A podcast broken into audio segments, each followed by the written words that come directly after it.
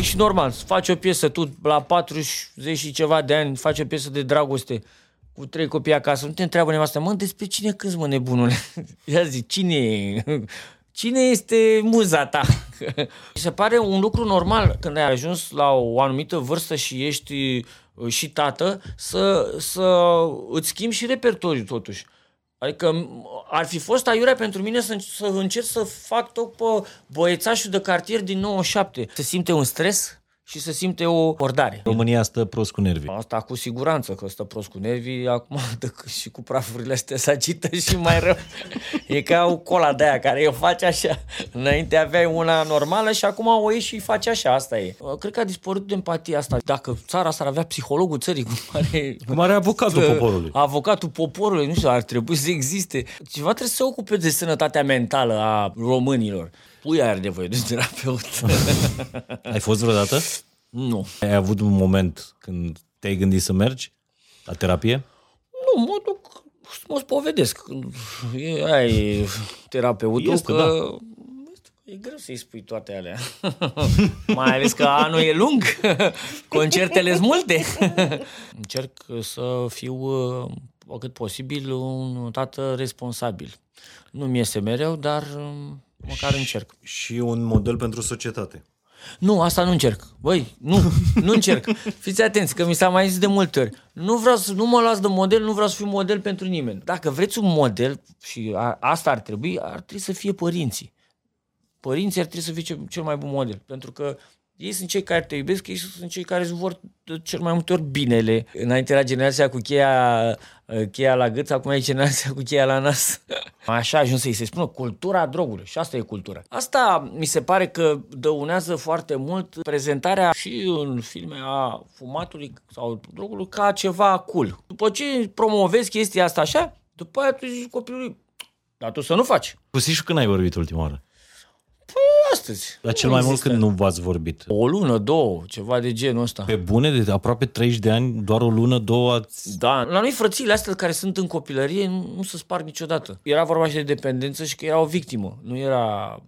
Adică noi așa am fost învățați și de părinții noștri și în cartier că tu trebuie să fii alături de om când are probleme, dacă ești prieten cu cineva, nu să fugi de el. Adevăratele valori nu se schimbă după vremuri. Purcari rămâne purcari din 1827.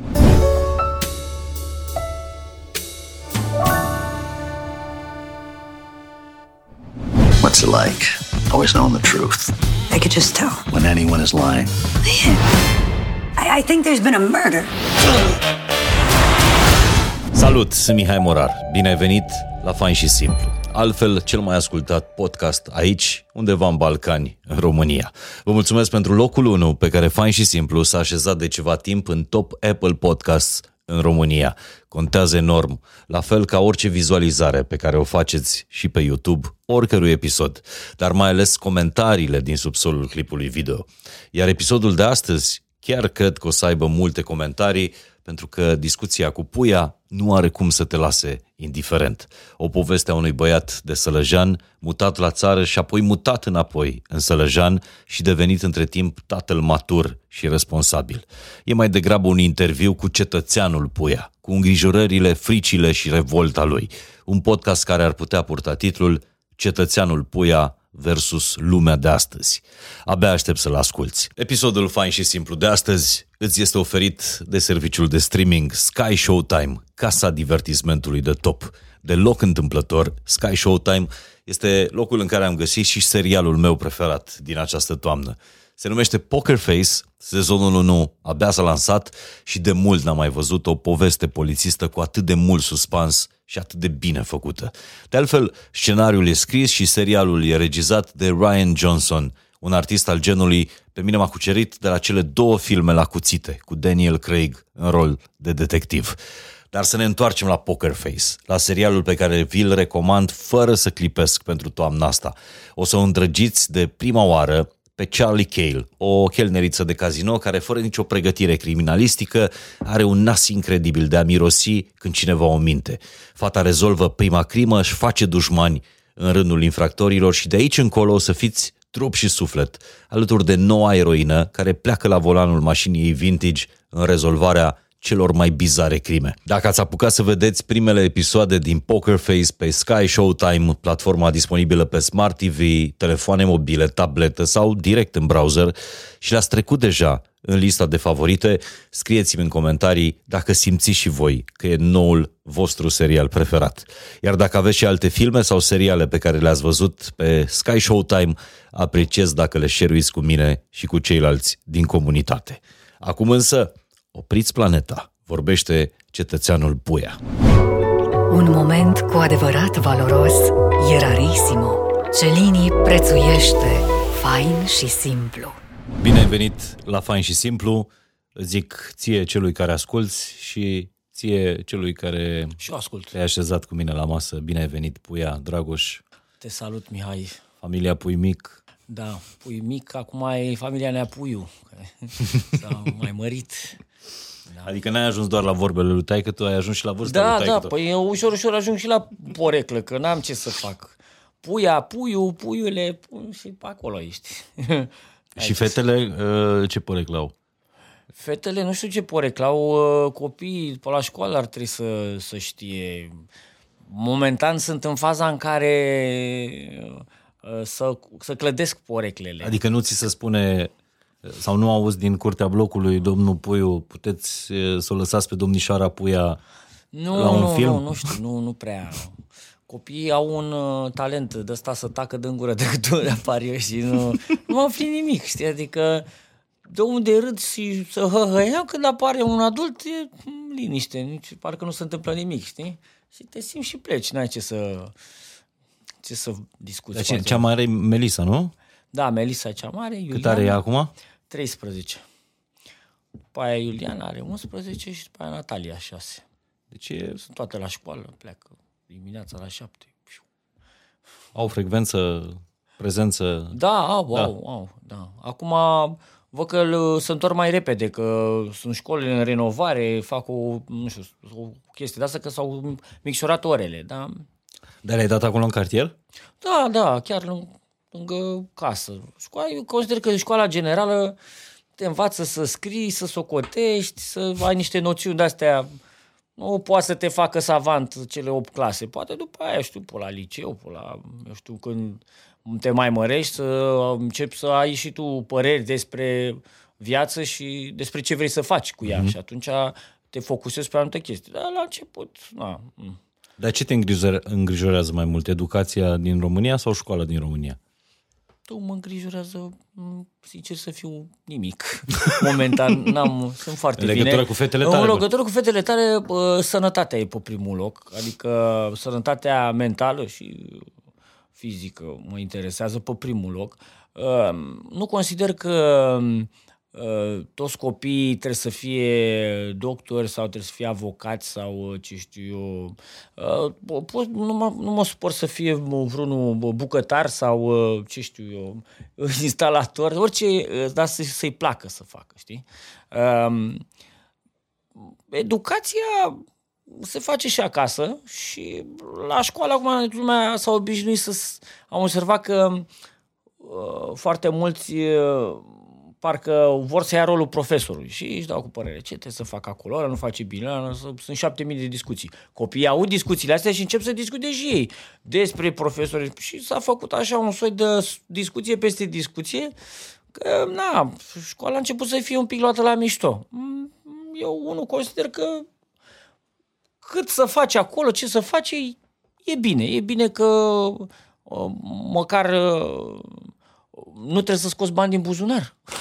Foarte mulți pentru exact. școală. Școala, adică, uh, că, așa cum e el, sistemul nostru uh, public, e ok. E, nu poți să zici că dacă vrei să ai, uh, nu știu, școli de-astea super șmechere, trebuie să scoți o grămadă de bani din buzunar. Adică eu am văzut cât costă școlile particulare. Lasă școlile particulare din, uh, din România, dar știu pe cineva din lumea fotbalului care, mă rog, de-aia e lumea fotbalului ca să facă bani pentru educația copiilor Da. și s-a dus cu fetița, a dat interviu la, pentru o școală privată din Elveția. 120.000 de euro pe an. Taxa de școlarizare. și a fost respinsă. Că ți-aș gura ta. L-a primit și pe Kim Jong. N-a avut dosarul bun, Elveția nu îi primește pe ăștia. Da, pe tine te îngrijorează, vorbind despre școală, nici măcar mediu? Uh, uh, mediu. Uh, acum, uh, na, este într-o școală în cartier. Mediu este ăla unde și stăm. Nu mm-hmm. pot să, dacă mă îngrijorează, înseamnă că trebuie să mă mut. Uh, nu știu dacă ai observat, dar se pare că cele mai periculoase medii sunt astea cu lume bună, cu copii cu bani. Nu cu copii fără bani sau Știu. cu copii de cartier. Știu niște medii de astea, de pe nordul adică, Bucureștiului. surprinzător, ăștia ar fi trebuit să fie mai cuminți, din, da, uite, ăștia nu sunt. Uh, cred că nenorociri poate să se întâmple oriunde. Acum, nici nu poți să ții copilul într-un glob de sticlă. La un moment dat se va lovi de ceva, că e în cartier, că vezi că au probleme și ăștia din cartiere și au probleme și ăștia din, și ăștia din cartierul Sălăjean și ăștia din cartierul Pipera. Uh, mai multe și din Pipera văd că au început să aibă probleme, așa că Oho. uh, da, uh, vreau să mă gândesc în Franța, nu, acolo, ce se întâmplă. Hai să trecem la subiect. Ia zi. Pentru că, de fapt, ideea de a face podcastul ăsta mi-a venit astă vară, când uh, Gabriela, soția mea, mi-a trimis pe WhatsApp, uh-huh. deși eram în vacanță împreună, dar na, comunicarea e foarte mult pe WhatsApp, pe grupul familiei. Da. Mi-a trimis postarea asta a ta, în care ai scris așa, copii care se sinucid, își pun capul pe linia de tren la 16 ani, se spânzără sau își dau foc în plină stradă.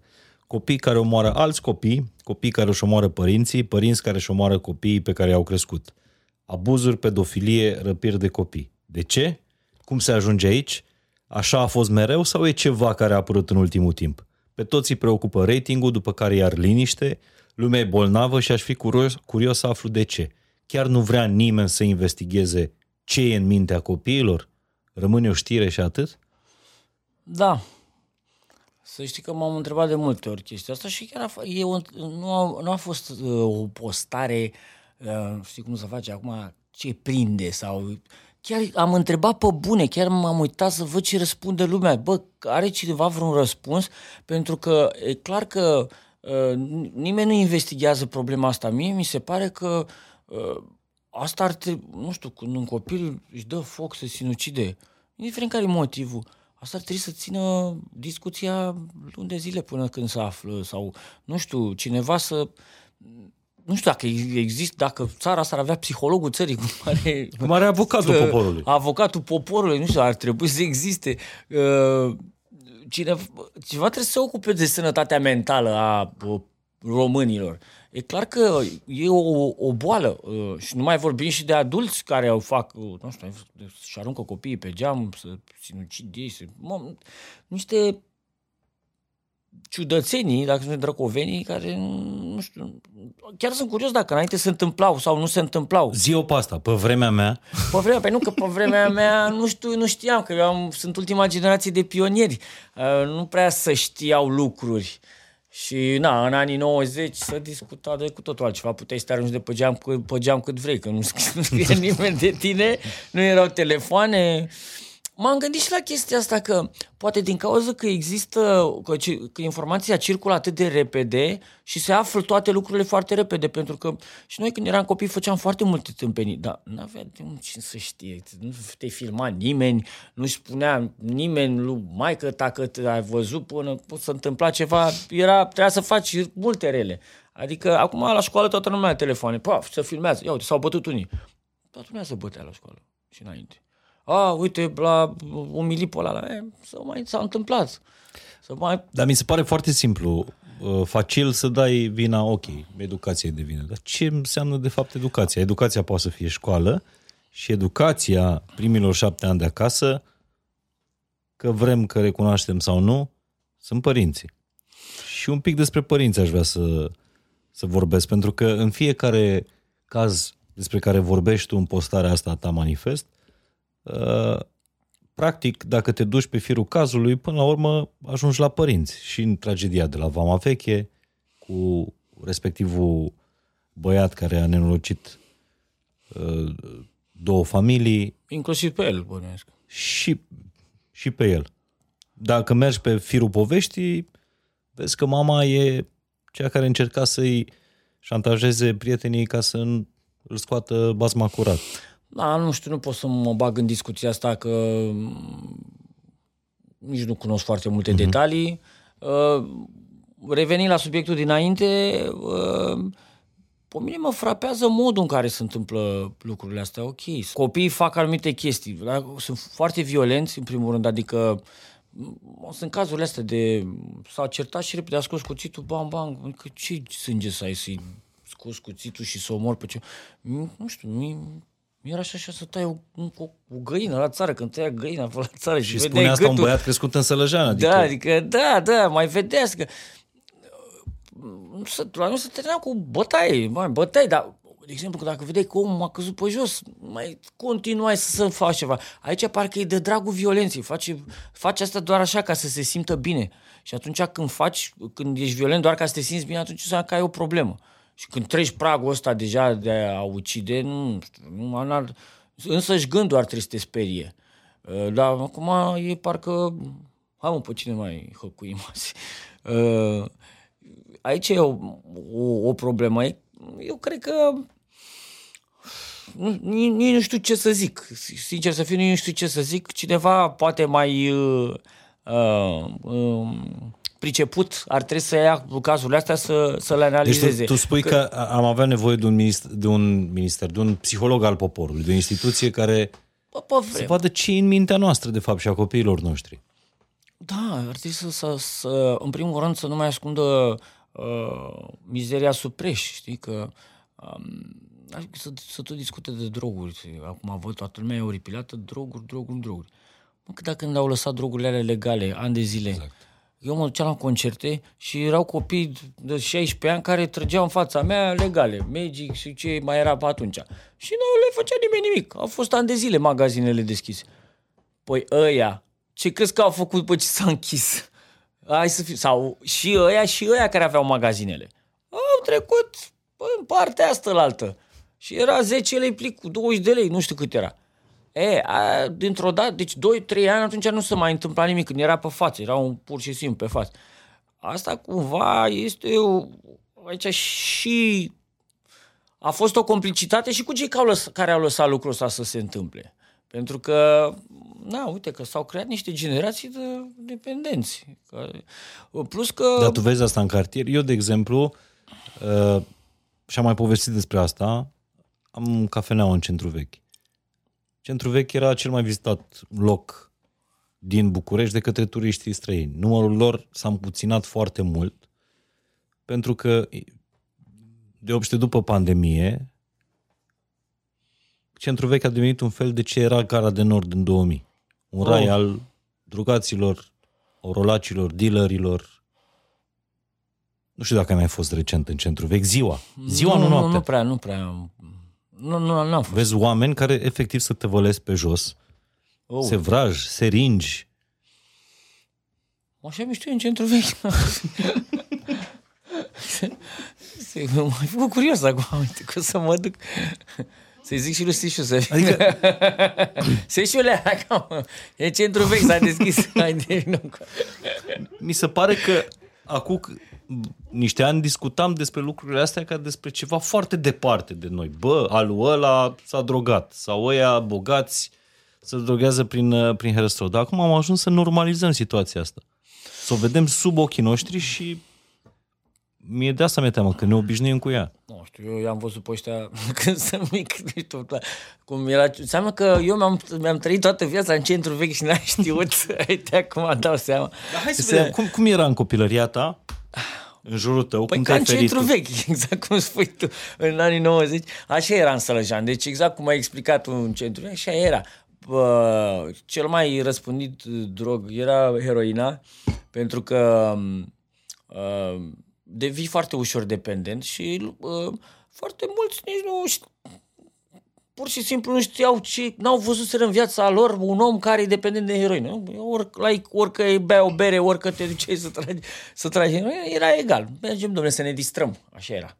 Și din distracție, bineînțeles, deveneau dependenți. După aia, În cât târziu afla. Păi, la după câteva, la o săptămână, era sevrajul de la heroină, era ceva de genul uh, te durau foarte rău oasele, deci aveai așa niște stări de-astea de, ca și cum ești foarte răcit, dar ești, te, te, te durea totul. Și aveai nevoie imediat de... Da, și erau tot timpul într-o priză de asta, se duceau să și adică mereu m-am gândit că dacă s-ar gândi lumea la, la făcutul de bani, o să gândeau ăștia la făcutul de bani pentru droguri, deci era milionar toți. Deci ăștia fiecare zi trebuia să fac rost de un milion sau de cât era bila aia, știi? Și erau, deci făceau absolut orice. Și uh, chestia asta s-a desfășurat foarte mult timp, până la un moment dat când uh, cred că probabil și din cauza unor razii mai mari sau eu știu, au, au început să ia din dealeri, lumea s-a și prins văzând ce efecte are asupra oamenilor, adică începea să-l vadă pe ăla, că s-a degradat, ăla murea, ăla era la pușcărie, deja avea exemple și atunci toți încercau să scape. Bă, nu mă apuc. Sau, nu mă sau, apuc. sau nu, când vedea așa ceva, clar că nici și dacă venea unul să ți-o dea pe degeaba, nu vrei să Deci asta era anii 90. Anii 90, da, anii 90. Dar asta a fost pe fondul, cei mai mulți, dacă nu 90% erau necunoștință de cauză. Deci pur și simplu nu știau ce o să-i aștepte după aia. Și eu cred că uh, lumea asta care se ocupă cu prevenția sau cum știu ce, ar trebui, ar trebui cumva să, să facă o, să instruiască oamenii, știi, să știe, bă, totuși, una e marihuana, alta e heroina. Ai avut o vară și dincolo de ce cânti și dincolo de povestea lui Sisu. Ai avut tovarăși, nu știu, copii cu care ai crescut la bloc, care s-au dus. Da, da, da, particip, am început să... Era, la un moment dat am început la multe mormântări. Da, nu, prieteni, tot, uh, ușor, ușor. Oameni de vârsta ta? Da, de vârsta mea și colegi de clasă, de la școală. Sincer să fiu, nu-ți venea să crezi, dar na, așa s-a, așa s-a întâmplat. Am fost în decurs de câțiva ani la vreo 5-6 mormântări de oameni de vârsta mea cu care am copilărit, care au din cartier și care pur și simplu se cedează organismul. Nu, când faci ani de zile, dai seama, 10 ani, 15 ani, mai ales că uh, pe măsură ce tot faci, crește și toleranța și mai tin să le și combin cu altceva, nu știu, oricum. E clar că sunt multe exemple. Dar tu cum te-ai, te ținut departe?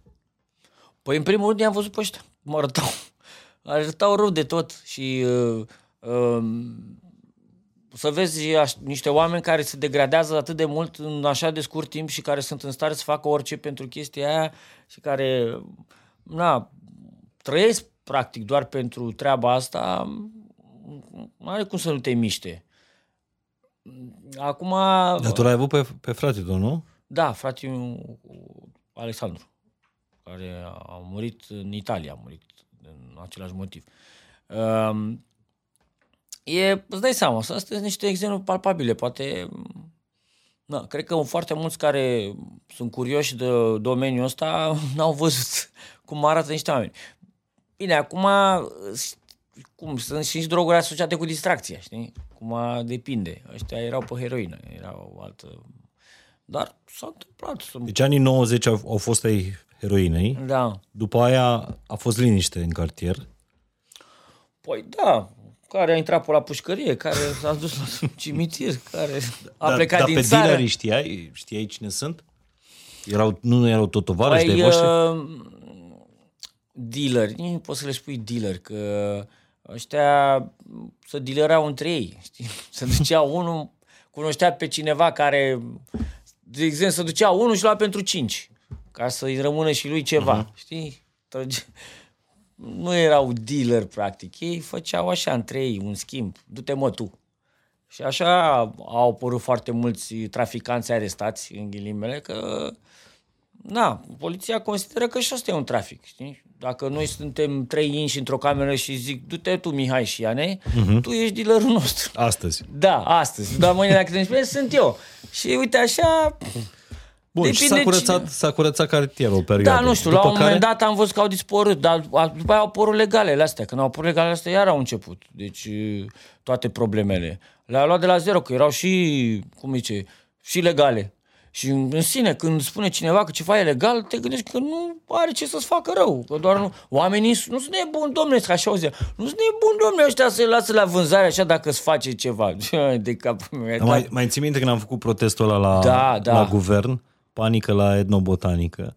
Bă, și după aia chiar s-a întâmplat ceva, adică s-au închis șopurile astea etnobotanice, dar și atunci era o Era pandemie. destul de târziu, deja trecuseră 2 ani sau nu știu Păi, cum. muriseră o grămadă de copii, de... Acolo a fost și mai nasol. Deci alea au fost mai nasoale decât heroina, dacă îți vine să crezi. Am văzut, uh, acolo a fost un val de... Deci știi care era sevrajul de la astea? Era direct sinucidere.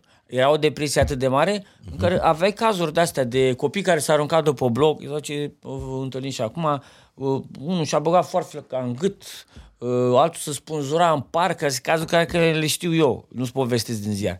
Uh, le dea- deci aveau de-astea halucinații, pur și simplu vedenii, erau uh, aproape niște zombi. I-a făcut niște zombi. Și uh, toate cazurile astea au fost trecute în uh, Acte. a- în acte ca stop cardiorespirator, uh, sinucidere, adică iar n-a intrat nimeni pe fir să vadă, bă, da, ăsta acum, păi, că acum ajunge mă, 15 un ani. copil să se arunce după bloc, mă, nebunule. Păi nu, că aici statul român, acum 10 ani, 10-15 ani, putea fi acuzat de genocid, pentru că statul român ținea magazinele alea legal deschise Deci crede și cu complicitatea statului român și-a omorât o generație. Deci, crede-mă că mă duceam, la, și acum țin minte, că m-am dus la un concert la Tecuci și înainte să intru eu, deci era numai muzică de-aia rave, dar pf, ceva care di- n-ai mai auzit. Deci că era din iad. Numai, numai bă, drujbe de-alea. Și zic, mamă, ce fac eu ce le cânt la ăștia? Și când am, da, zic, că- zic, ce erau, erau, băi, toți erau sparți. Și când uh, era un bal de boboci, adică nu era așa. Și când m-am dus, DJ-ul, el avea pe platane făcute linii și trăgea. Și zic, ce cu ăștia? Zic, ce fac cu ei? Că n-aveți și eu, păi, acum când mă apuc eu să cânt ale mele, li se pare că sunt bluzuri. Zic că, na. Și ce ai făcut? Ce am făcut? Mi-am făcut treaba în continuare. Ei, Și au reacționat? Au reacționat. Păi, la, i-am, m-a dus pe calea cea dreaptă, măcar jumătate de oră, 40 de minute, după care a luat-o la, din... Bun, a trecut la treaba care? cu etnobotanicele, după care iarăși pare că păream că am scăpat. Păi nu păream că asta spun, în momentul când s-au închis magazinele, cred că, adică cu siguranță consumatorii au rămas și și dealerii au rămas, doar că s-au făcut uh, și au luat ma- mașini cu geamuri fumurii și au închis uh, termopalele și și-au pus geamuri fumurii. Și atât tot. După aia s-au întâlnit, uh, nu mi s-au se- mai întâlnit. Și mi se pare că punctul în care suntem acum e un punct în care n-am mai fost, pentru că, practic, Bine, asta... s-a răspândit peste tot. Adică eu am văzut oameni de 50 ceva de ani care consumă. Auzi, știi cum e? Vrem o țară ca afară. Uite că avem o țară ca afară. Păi, nu toată lumea vrea că să fie și la noi ca afară. Uite că e ca afară. Ce ne să vă mă mai supărați? Așa e în afară. Ai, ai fost vreodată în afară să vezi câtă lume face chestia asta? Și știi ce, mă- ce mă miră pe mine? Că uh, aia, noi ne mirăm acum că copiii consumă droguri. Dar asta e substanța cea mai promovată și, uh, dacă te uiți, nu cred că există film pe Netflix fără să fumeze vreunul un joint, să tragă o linie, să Scarface, toată tricouri cu El Chapo, el nu știu care, toate poveștile sunt despre chestia asta. Pablito, Ca- astea. ai- Ăștia sunt uh, eroi, ca să zic așa. Și, uh, bine, și în muzică, da, na, artiștii își mai povestesc și viața lor acum. Uh, uh, dar, în principiu, uh, cam asta e, o, un soi de cultură. Așa, așa a ajuns să-i se spună cultura drogului și asta e cultura. Uh, mă rog, și după, tu, după ce promovezi chestia asta așa, după aia tu zici copilului, dar tu să nu faci. Deci ne-am uitat la El Chapo, dar tot să nu fii ca el. Că uite, el era milionar, dar tu nu o să fii. Dar tu n-ai pierdut niciun episod din Narcos, Da, știi? da, știi, te-ai uitat la Narcos, dar e, știi cum mă gândesc? E ca și cum pui, co- stai la nuntă cu copiii, știi? Toată lumea să îmbată, mama, bunica, da, bă, nu știu ce, și cu aia vine copilul, bea și el un pic, bă, ce faci, bă, bă dă, dă, dă câte una peste mână. Nu e așa. Adică, cumva, e un tot. Nu se poate uh, rezolva așa doar... De, acum, rezolvarea... Și dai vina după aia pantura, știi? Băi, rez- nene, tu l-ai expus la toate lucrurile astea și nu i-ai spus ce e bine și ce e rău. Anturajul. Anturajul... E, anturajul a ajuns să fie telefonul, nu mai e nimeni. Anturajul. nu se mai întâlnesc nimeni cu nimeni. Acum telefonul e anturajul. Îți spun sincer, nu se mai treci nimeni. Ți- ți- Telefonul. că Acum, Pe ale și tale acolo- nu ies uh, în fața Păi- blocului? Păi dacă le-am luat telefon. le-am luat telefoane, ți-o spun sincer. Păi și să văd ele între ele? Nu, nu, se întâlnesc cu oameni reale, acum au și le activități, se duc pe la vole, A, se, fac întâlnesc cu, sport. se întâlnesc cu alți copii cărora și lor părinții le-au luat telefonul. Da, da, pro, da, că se duc pe la Ce volei. ciudați. Pe, da, exact. Că au, la un moment dat când nu mai ai ce, la cine să te uiți, că, să vezi ce face pe TikTok, începi să găsești activități normal. Și, uh, na, acum, cam asta se întâmplă. Dacă telefonul e anturajul tău, uh, acolo nu știi ce se întâmplă. Eu am văzut niște chestii foarte ciudate, adică noi ne, ne f- facem probleme. Aoleu, cu cine umblă copilul? A, să vedem, umblă cu Gigi. A, Gigi nu arată bine. E, dar pf, acolo poate să întâlnească 7000 de Gigi care nu știi ce e în capul lor și ce învață. Că acum toată lumea e în mod asta cu uh, să te uiți la oameni care te învață diverse lucruri. La podcasturi. La e fain și podcast, simplu. da. E, păi, da, la noi nu vrem să învățăm pe nimeni nimic. Noi discutăm între noi acum. că A, acum nu. Nu suntem uh, Acum nu e un, un episod cu vreun coach sau vreun uh, terapeut. E doar puia pur și simplu. Puia, da. Puia are nevoie de un terapeut. Ai fost vreodată? nu. Dar ai avut un moment când te-ai gândit să mergi la terapie? Nu, mă duc să mă spovedesc. E, aia e terapeutul Este, că... da. E greu să-i spui toate alea. Mai ales că anul e lung, concertele sunt multe. și faci curaj de Paște, de Crăciun. Îi mai schimbi să nu fie același mereu. Schimb terapeutul? Zic că nu, am uh, pe... Duhovnic. Da, care mă duc, dar mai sunt ani când îl sar. să nu, hai să anul ăsta nu pot să-i zic. Mai trec la anul, știi, poate uită. Că trebuie să-i zici din anul ăla, nu-i zici, ăla altul să prescrie, știi cum ar fi. Și îți dai contoarul de păcate pe zero și Păi Păi nu ce- asta e ideea. Ideea e să fii cu... Păi nu, Tu ușor, mi-e cu dau pe sufletul- zero și avându-l pe zero încerc să-l păstrez și eu, kilometrajul cât mai bun când mă întorc data viitoare. Acum Păi stai un pic, că de la- încerc, la fiecare, spun, la fiecare, o, e o luptă întreagă. Acum toți încercăm să fim mai buni, să fim mai... Hmm, Și câteodată reușim, câteodată nu, dar prin simplu fapt că ești nevoit să spui, să te auzi spunând, am făcut asta, am dresat asta, nu știu ce, și bineînțeles și uh, sfaturile pe care le primești sunt pe măsură că sunt din partea unui om care uh, nu are treabă cu lumea din care vii tu, uh-huh. măcar stai și te gândești. Stai și te gândești și gânditul ăsta măcar că ți atrage cineva atenția că, bă, nu e bine ce faci, că, vezi tu, noi așa în tot tăvălugul ăsta de informație, de, sunt oameni care te sfătuiesc, că nu, la un moment dat nu mai știi dacă ceea ce faci e bine, dacă nu e bine, că uite, și dacă tu îl vezi toată ziua pe Snoop Doggy Dogg că fumează iarbă, la ce să te gândești când îți oferă cineva un joint? Așa să face, domne. Așa să face, păi așa e entertainment. Asta mi se pare că dăunează foarte mult uh, prezentarea uh, și în filme a fumatului sau drogului ca ceva cool. Da, eu nu înțeleg că în filme nu mai fumează nimeni tutun.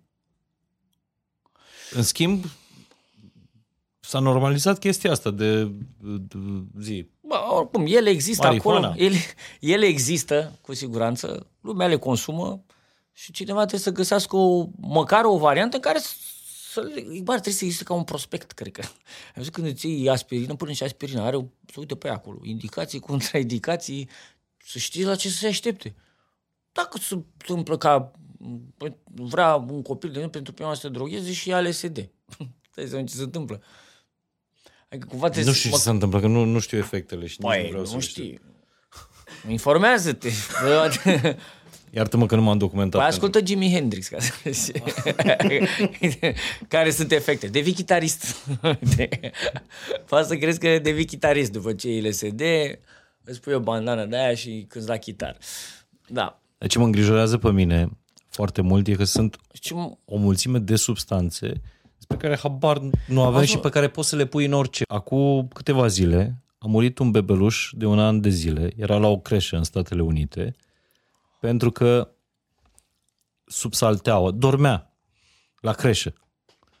Sub salteaua pe care dormea era un bidon cu fenatil de ăsta care se pune în veipuri, în ceva. Cred că vrei să zici fentanil.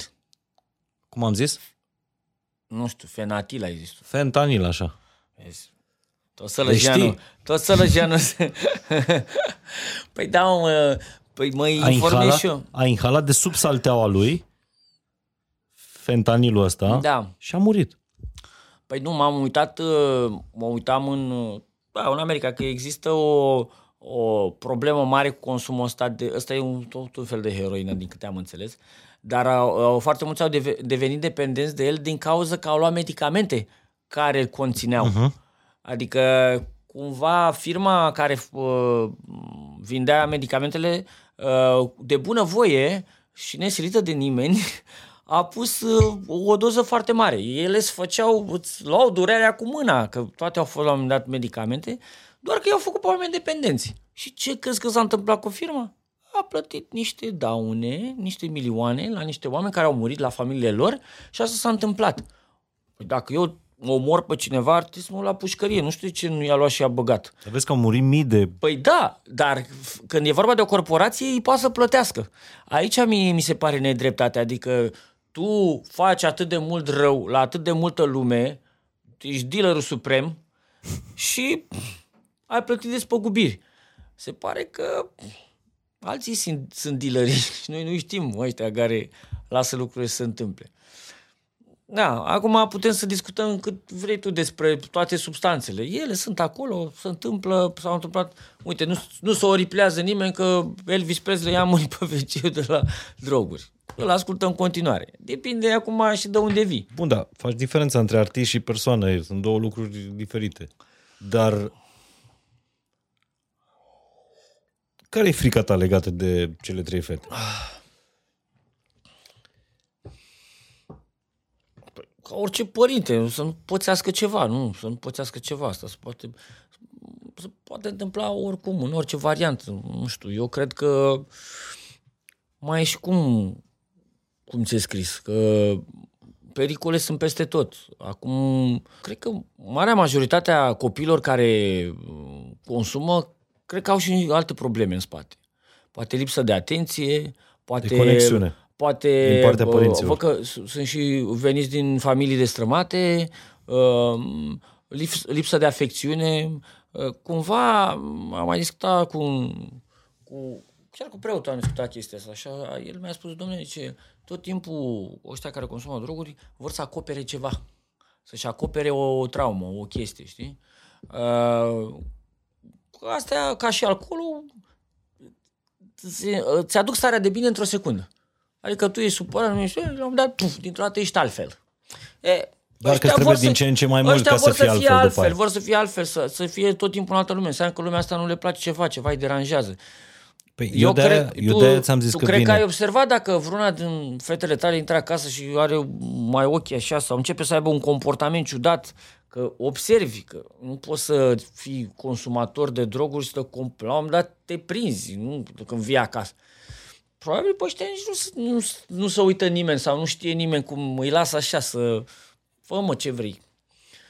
Că altfel nu-mi dau seama. Eu, nu știu, există niște simptome acum, că vezi că și când vine băut, îl, îl vezi, vezi cu cine umblă, nu știu, sunt niște semne acum.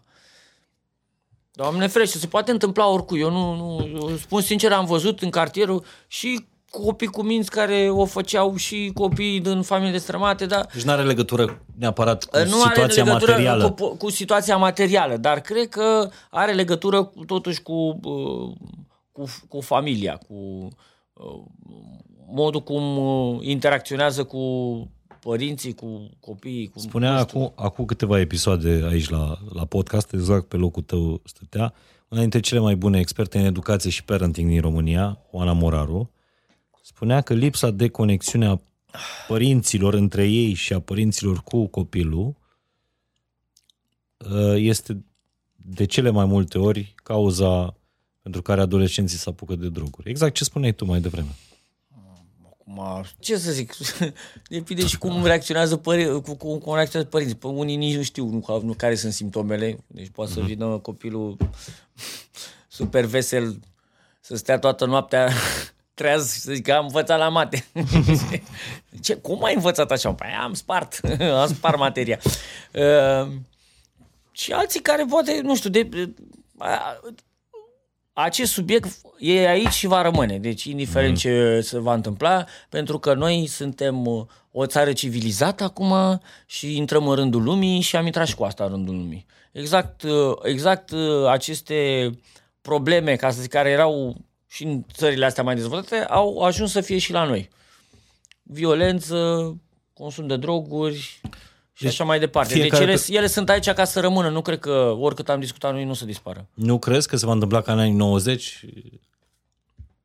Crezi că e prea răspândit încât să mai scăpăm de, de chestia asta și fiecare rămâne practic exact pe barba lui? Spus, e, e greu e greu să mai convingi acum tu pe cineva că nu e bine când peste tot se arată că e bine.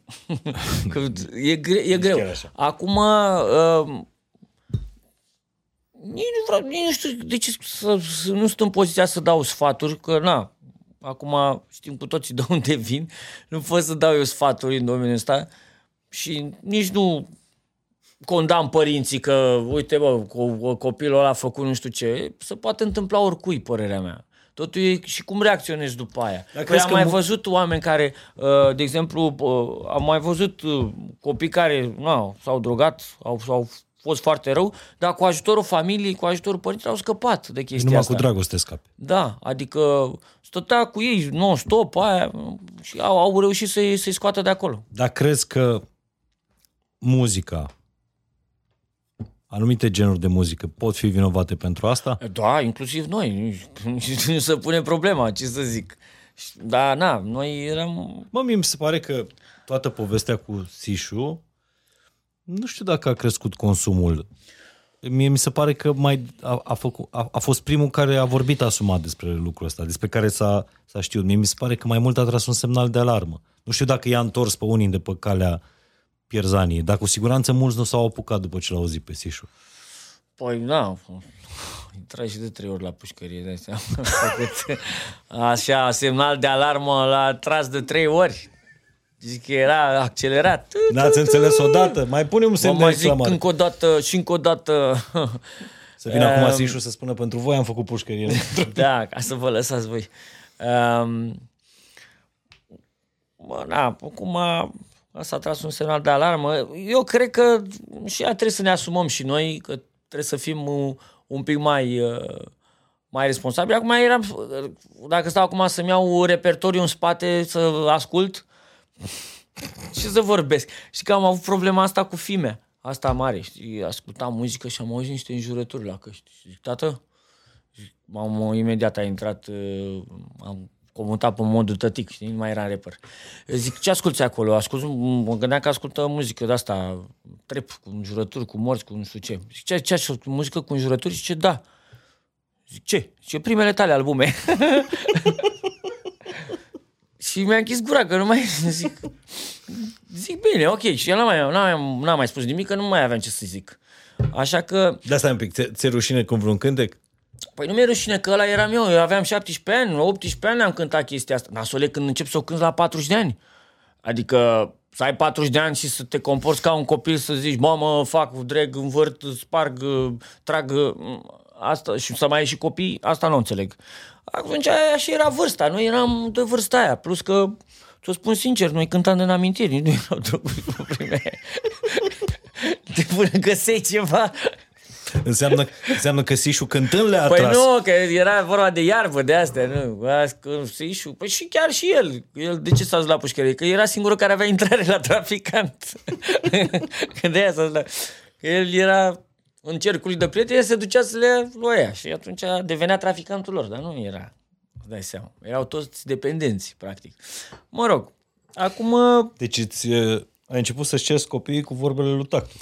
Exact, îmi cer copiii cu vorbele lui tata. Ce să zic, că mi-a, mi-a închis gura. Acum, nu toți părinții au această ocazie extraordinară să li se documenteze copilăria în versuri și în videoclipuri. Eu nu, mai, nu prea mai pot să mai comentez nimic, știi? Că de câte ori comentez ceva, imediat mi zice, pe da, da, ai uitat tu când ai zis atunci, zic, n-am zis, cea era o melodie. Zic, Mamă, lasă. deci fata ta cea mare are în curând vârsta la care tu te-ai apucat de rap. Da, cam așa, da. Dar nu vrea să facă rap. Da, ce vrea să facă? Make-up? Bă, nu. Bă, că îi, îi plac artele așa, îi place să picteze, îi place să gătească, că se descoperă. Nu, mai Nu lăsăm pui timp. presiune. Păi nici pe mine n-a pus mama presiune, n-a pus niciun fel de presiune, să o spun sincer. Eu chiar și ac- am vorbit cu ea și i-am spus, mamă, dar acum, acum mă întreb, cum ai avut, domnule, curajul ăsta? Adică eu gândește-te că am renunțat la școală ca să mă apuc de rap. Dar dacă mai a venit fimea acum să-mi spună chestia asta, eu cred că aș fi nebunit. Ce mă? Că nu mai duci la facultate ca să faci rap? Ce Și e? mama ta n-a avut nimic împotriva. N-am avut, nu, n-am avut certuri de-astea și, bă, nu te, și mama e profesor, adică putea să spună foarte multe. Mai am încercat ca orice mamă să spună, mamă, mai încearcă și tu tot să-ți iei o diplomă, până nu știi dacă o să meargă. Și chiar așa a și fost, că a mers un timp și după aia n-a mai mers. Dar uite adică... că merge ea. Da, da, am fost la limită, adică Păi care a fost a, limita a văzut că aia? îi, pla- cred, a văzut că îmi place, că sunt pasionat de chestia asta și m-a lăsat să fac totuși până la urmă ce a, a avut încredere și m, trebuie să avem încredere în copiii noștri. Eu am încredere chiar și în generația asta, așa cum e, cum zic ăștia, că e generația, și o glumă, că era, înainte era generația cu cheia, cheia la gât, acum e generația cu cheia la nas. Practic asta s-a întâmplat în ace- acești 30 și ceva de ani de libertate. S-a luat cheia de la gât și s-a dus la nas. Asta a fost tot. Cam asta a fost uh, așa. Dar uh, eu am încredere în ei. Și eu. Um, Depinde cum pleacă din, uh, din nu, casă. Cred că, cred că foarte mult, adică Acum, s- repet, toată lumea are telefoane, toată lumea se filmează. Toți părinții află, toată lumea află în secunda 2 dacă tu ai făcut ceva, tot mapa mondo află. Gândiți-vă, vă rog eu frumos, când erați voi mici, când erați voi mici, gândiți-vă așa ușor toate prostiile pe care le-ați făcut și nu, ș- nu știau părinții. Bă, dar fiți sinceri, fiți sinceri, gândiți-vă și când mai aveați un pic și puteați să și mierliți cu toate prostiile alea care le-ați făcut voi. Și atunci o să vedeți că și închipuiți-vă, închipuiți că există câte un filmuleț cu ele pe telefonul părinților voștri. Acum, cu toate prostiile alea care le-ați făcut. Dacă, dacă am dat filmul în spate, pe vremea asta nu erau drog, nu, nu erau. Dar făceai destule. Nu, Deci voi cântați despre droguri și ele nu existau. Aia încă? nu prea Eu era. credeam că numai la bani. Erau, asta, heroina era, de exemplu, heroina era pe acolo, mai găseai, uh, dar nu erau răspunde cum sunt acum. La modul, Nu erau accesibile. nu erau accesibile și trebuia să știi pe cineva care știe pe cineva care știe pe cineva. Nu, Deci cântați din povești, Ai, practic. uh, mai ai, aici, aici, uh, la, mo- în fiecare, ce să zic, ești din scară și imediat uh, găsești pe cineva ca, să- ca să-ți dea. Adică a devenit la, la unii un second job ăsta. Mă duc, fac Uber și mai vând ceva Da? între timp. Cred că da. E un second job. Da, acum mă gândesc la copilăria alor mele și la copilăria mea. Fetele mele sunt mai convins decât eram. Păi asta, mă, asta mi se Pe pare mine și... asta- Asta mă, mă, mă șochează și pe mine, știi? Că noi suntem așa de stresați. Mamă, ce fac ăștia? Ia uite ce te uiți la televizor. Și când stau să mă gândesc, mă, să-mi bat piciorul. Eu să mă gândesc eu ce făceam și mă gândesc ce făceam. Băi, Păi fetele mele sunt, au ajuns acum în clasa nouă la liceu. au preocupări mai interesante. Noi, ce preocupări aveai? Că Vezi ce cărți citesc. stăteai pe... Da, ce, ce, ce. Și au ajuns la Thomas Mann. Dar nu asta voiam să zic. Ele au lipsit de la școală doar pentru că au, f- când au fost bolnave sau pentru că le-am învoit noi cu știința noastră. Păi eu când primul an de liceu deja oho, clasa 8 aproape când am fost la școală și fugeam și cu fetele și cu, mm. și cu băieții. Apropo de Baia Mare, că, că mai aveam un spectacol în zonă pe acolo, îmi luam câte o sticlă de palingă, știi, când, ca să ajung pe drum, zic, bă, eu mă sui mașina timpului. Bei poate două, trei de alea de palingă. Băi, știi cum mort era? Zic, Dormeai? Mă mai trezeam pe la Sibiu. Dar știi că ei la Baia Mare au avut primul concert. Da? Primul concert din... Din viața noastră la Baia Mare a fost. La Baia Mare Și eu am fost acolo. a fost printre acolo. aia 15. acolo. Nu, cred că au fost mai mulți la concert la voi. Au fost, da. La un moment dat... La Clubul Phoenix. Da, la un moment dat, în timp ce cântam, uh, aș- erau casete audio, nu știu dacă știți, erau casete audio, și s-au, s-a prins banda, știi? Și noi cântam acolo și la un moment dat s-a oprit. Și când am uitat în spate, ăla trăgea așa banda de acolo. Și stați, mai stați un pic. trăgea așa. Și după aia cu creionul, da, deci... Și noi n-aveam ce să facem și trebuia să vorbim cu lumea. A început zi și vorbea, nu știu ce... Ziceau, haide, pentru Petre Roman! Zice. Și ăla era fix primul vostru concert? Primul adică nostru ați co- mai, ați am mai... fost șocați că ne cere lumea autograf, deci eram, mamă, mamă, aici, asta e viața noastră. Am fost, în- am stat acolo și acum să știi că mai, ai, uh, mai avem prieteni de, de, de Baia atunci. Mare. Da, da, adică ne mai, când mai trecem pe acolo, mai încercăm să dăm unii de alții. Acum mai sediu poliției acolo, e ceva, direcția pașapoarte, cred. Mamă, deci nimic nu e întâmplător. Da, m-am dus acum să-mi schimb pa- pașaportul și acum sau... Deci de-aia nu găseam eu clubul ăla acolo, că am vrut să mă mai duc să îl caut și deci asta e acolo? Ma. Că Nu se zic Îți dai și- seama și- că o să fie o plăcuță memorială la un moment dat. Aici, Da, a, aici a avut loc cântat. primul concert la familie. Da. și toată lumea să creadă că ne-au arestat. și eu, au cântat și la pârnaie, ce tare. Dar cu Sișu când ai vorbit ultima oară? Astăzi. A, deci vă mai Păi întrețineți. mă pregătim, avem un album nou acum, pe 18 noiembrie lansăm, foarte la familie. Al trupei scrisă la tine pe... Da, trupa la familia, Sișu și Puia. exact, nu, nu, suntem aici, Nu dați mă în știu spate. cu el de mai mult timp decât mă știu cu nevastă mea. Stai, pe Melinda de când o știi? Tot din copilărie? nu, în 2000, Păi asta nu, zic. 2007, pe acolo. Păi și cu mine te știi înainte. Da, da. Melinda e un, un pic mai devreme, un pic mai târziu Da. da. ajuns în viața ta. Și pregătiți album Pregătim album nou. Am lucrat la el vreo 2 ani de zile. Um, și eu zic că e unul dintre cele mai bune albume la familia. Am încercat să uh, readucem spiritul la familia. De-aia se și numește foarte la familia. E un album uh, cartieristic așa.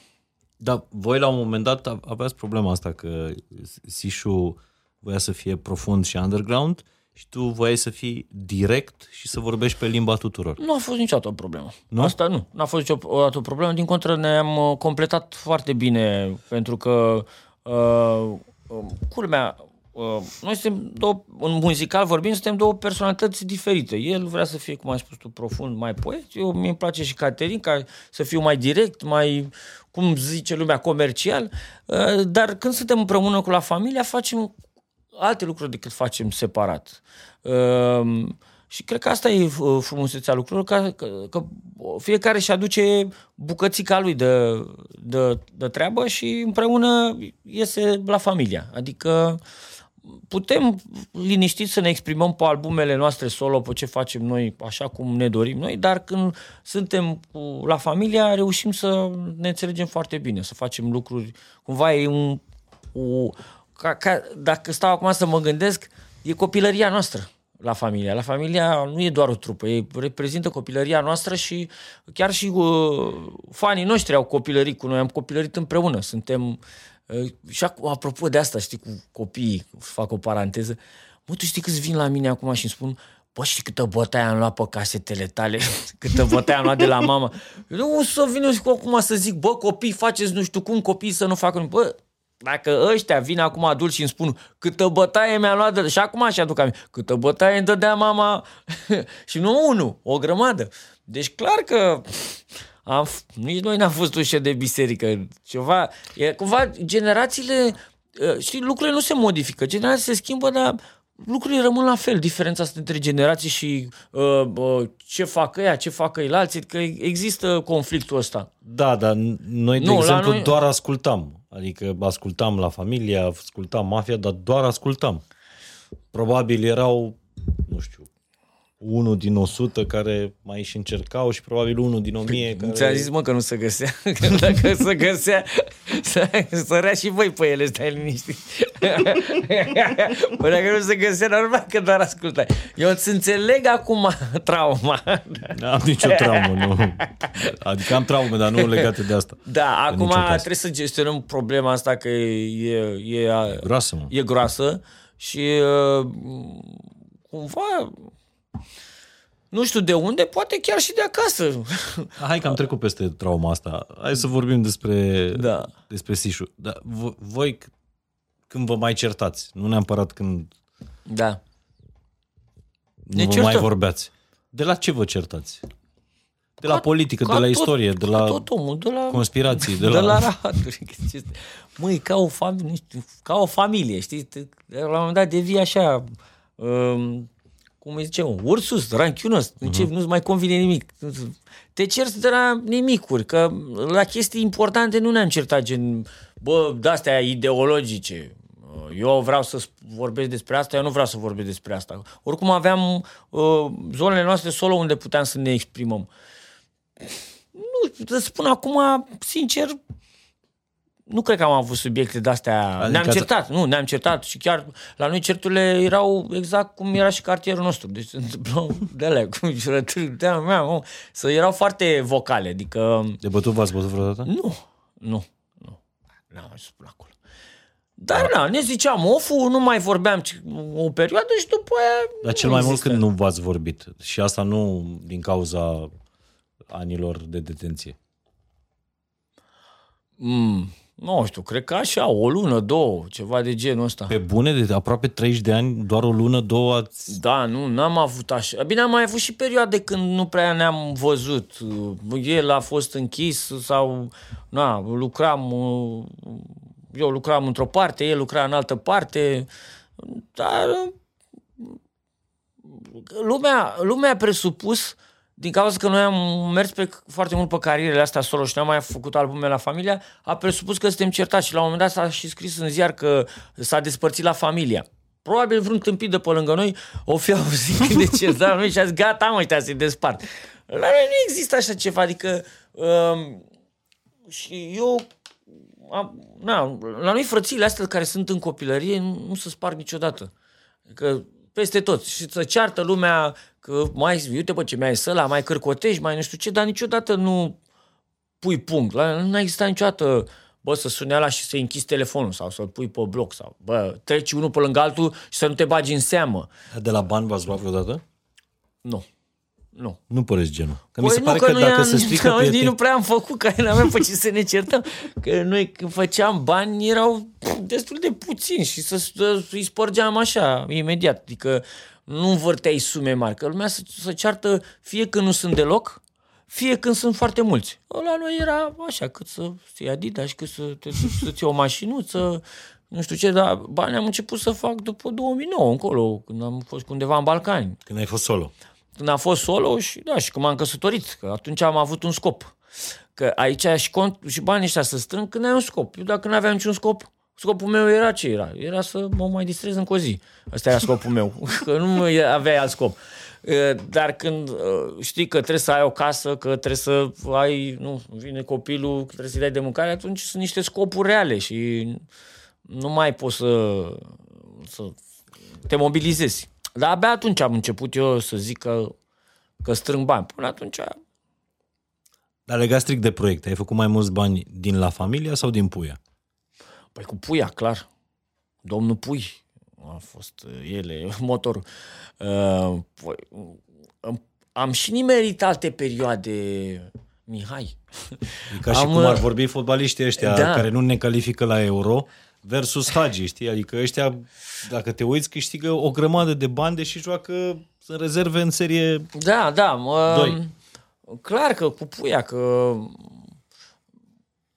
la familia cât am apucat, cât am fost uh, sișu liber, am făcut noi ce am făcut, dar că, știi cum era, dacă casa de discuri, făceai un CD, da?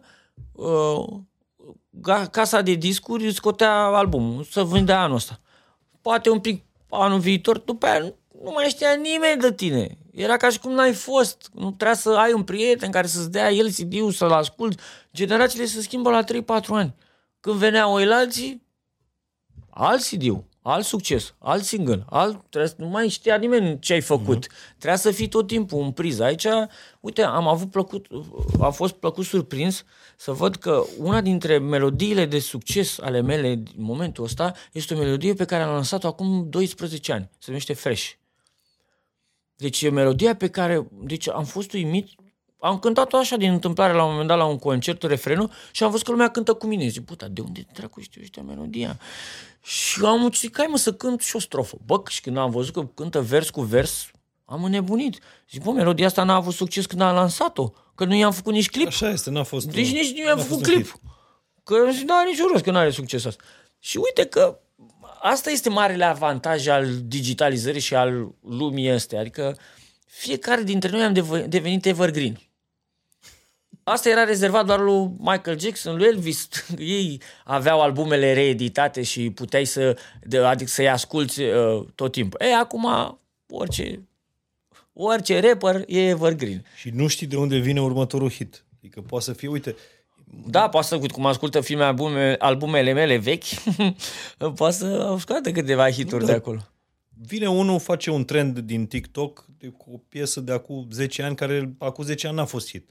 Cum mi s-a întâmplat lui Katy Perry, cum mi s-a întâmplat lui Taylor Swift, de exemplu, Da. cum... uh, Știți pe aia cu aș vrea să fiu un spiriduș?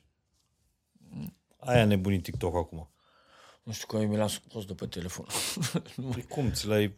Am văzut eu în, la Păi podcast nu, la mai domnul intru de, pe Măruță că lap, ți-ai intru, făcut de TikTok. pe, intru de pe laptop. Și de unde postezi uh, tu, mic?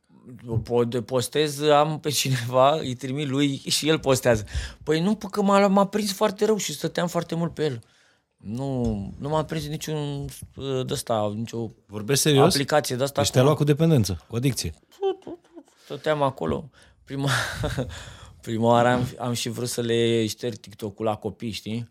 Că am văzut, mie îmi dădea numai femei, știi? Că Prostul nu s-a prins că da, la ce te uiți, aia, aia îți dă. Și zic, tată, ștergeți! Acum astea tot, zic, că e clară treaba. Asta e. Și zice, tată, zice, nu, nu ne dă ce-ți dă ție. Zic, aoleu. Zic, ia ce-ți dă ție? Zic, că am văzut, erau copii convinți să uitau și la școală, la astea. Zic, aoleu. Pisicuțe de astea. Da, zic, nu mai e mizeria să uită. și zic, hai că-l șterg. Până găsesc eu, păi, ce să fac? Apropo de asta, ai zis pe scenă la Neversi, că am dovezile aici. De aia mi l-am Păi, spus. și am un singur la tribunal, văd că ești rechizitoriu. Da, ai văzut, e și subliniat. Da. Într-o lume plină de bagabonte, da. doamnele trebuie să aibă respect. Așa Problema e. că lumea nu mai face diferență între doamne și bagabante. e. Asta e. Puia 2023. Da, da. Uh, Sunt uh, perfect de acord și susțin în continuare ceea ce am spus. Um, În momentul în care tu consider că uh, a te dezbrăca în fața unei camere este un job sau încerc să mă convingi pe mine că prostituția uh, poate fi uh, sex worker, poți să fii sex worker, adică muncitor sexual, da? Ești munci. Asta înseamnă că eu o pun pe mama care muncește pe aceeași poziție cu tine, nu? Că sunt două, muncește și mama, mama e profesoară și tu muncești, se, to, toată lumea muncește. Uh, Faptul că, uh, e, uh, că, că tu te dezbraci și la capătul celălalt al ecranului es- există cineva care îți dă bani ca să te vadă pe tine dezbrăcată făcând o anumite chestii acolo, că nu stai doar dezbrăcat, hai să fim sincer, faci și anumite chestii la video chat ăla și tot așa, mie mi se pare că nu e ceva onorabil, adică nu că nu, nu sunt eu acum să, să judec, dar nu ești doamnă. Nu pot să spun doamnă. Atunci înseamnă cum să-i zic doamnă, zic, mama, zic lui bunica mea, lui sora mea, nu pot să zic și ție doamnă. Că nu mă obliga să zic și ție la fel. Și atunci trebuie să facem diferența. Acum, um, s-am pământe, că uite, to- toată lumea se întreabă um, că există foarte multă cum îi zice, prostituție, fetele care sunt luate cu japca, să nu se pe afară și și nu știu ce, săracele. Bă, da, astea care s- o fac de bunăvoie, aici nu intervine, nu se întâmplă nimic, adică uh, și astea până la urmă sunt, sunt un exemplu. Eu nu, nu critic, nu, că nu spun, bă, fiecare să facă ce, ce vrea, dar nu mă obliga și să spun doamnă, că n-am cum. Adică Și să zic, bagaboante sunt bagaboante și doamne sunt doamne. Nu ai cum să zic. Bagabonți există. da? Vezi, nici, nici, Deci tu, tu ai o problemă cu denumirea asta, de, nu denumirea, Păi denumire, cu de la, sex den, worker. de la denumiri, uh, fii atent, de la de- denumiri pleacă totul. Că tu când începi să împământenești Exact. un termen și să-l aduci... Uh, Să-l normalizezi. Să, nu, să-i schimbi sensul, un copil, de exemplu, care are 5 ani și crește cu acest termen, nu îl mai percepe ca uh, sensul lui adevărat și îl percepe așa cum îi spui tu, adică muncitor. Ce muncești? Sex worker. Păi, păi vreau și... Și așa o să ajungi că la un moment dat o întrebi pe fita ce faci și vreau să fiu sex workeriță. Că uite, am găsit un club în Olanda, mă angajează la vitrine. Știi cum e? Mi se pare că trăim timpurile astea în care demnitatea mea nu mai este stabilită de, sau subdemnitatea mea nu este stabilită de societate, de tine. Eu hotărăsc care e demnitatea mea și subdemnitatea mea. Băi, demnitate, să spun ce demnitate. Demnitatea e hotărâtă în primul rând de bă, firea omului, de ceva natural, de nu, nu știu cum să, să De bunul simț, zici tu. Nu știu dacă vine de bunul simț. E, e, toate sex workerițele astea și cei care lucrează, uite că mă uit la voi, care lucrează în domeniul ăsta al videochatului, al ce f- fac ei acolo, vă spun sincer, toți au probleme. Nu, niciunul nu vine, cu- nu vine acasă liniștit, că doar nu poți să, fi- nu, adică mintea ta nu poate să judece, să că vezi o grămadă de porcării, vezi o grămadă de exactați, o grămadă de perversi, ăia cer o grămadă de lucruri care nu sunt normale, nu sunt la locul lor și tu trebuie să le execuți. Normal că văzând toate nenorocirile astea, tu nu poți să fii normal la cap. Asta mi se pare, un, ăsta mi se pare un subiect cu adevărat de discutat. Ăsta- Pentru că în rest se creează, trăim niște vremuri, iarăși mă repet, în care demnitatea e negociabilă uh, și se creează foarte multă confuzie ap- apropo de ce ziceai tu, că doamnele sunt doamne și... Da, adică, Celelalte sunt- da, trebuie să, f- să Și cred că cineva, cineva, se dorește a se crea confuzie. Adică Păi să, da, să, să nu- să nu mai existe granițe, să totul să fie gri, Păi îi spun eu, uh, s- uh, se dorește ca să existe pe piața asta cât mai multe fete care să facă chestia asta și să fie liniștite că nu le uh, judecă nimeni. Dar uh, Asta ju- scade și ra- rata violul, violurilor, din abuzurilor. Contră, din contră, o crește, pentru că... Crezi? Da, pentru că uh, o, toți omuleții ăștia care se uită la filmulețe și care, nu știu, nu, nu sunt capabili să comunice cu o femeie, să vorbească cu o femeie, n-au răbdare, nu știu, habar n-am. Și văd șapte mii de lucruri că se întâmplă acolo, lor li se alimentează fanteziile lor bolnave și la un moment dat cedează, pentru că văd peste tot chestia asta. Iar, știi cum, vezi Bă, tu stai, ești om normal, te uiți pe telefon, bă, vezi toate, numai în țâțe, în fund, în, în, toate în fiecare secundă, se întâmplă câte ceva legat de sex. Mă, când ești pe stradă trebuie să fii cu minte. trebuie să stai cu minte, nici măcar să-i spui bună luna. Deci, adică eu, pe mine m-a, m-a șocat mereu diferența asta între ceea ce se predă, în ghilimele, și ceea ce trebuie să faci în realitate. Adică, bă, mă, mă asasinezi în fiecare zi, în fiecare film, în fiecare minut cu sexualitatea asta, cu până și în desene animate a ajuns.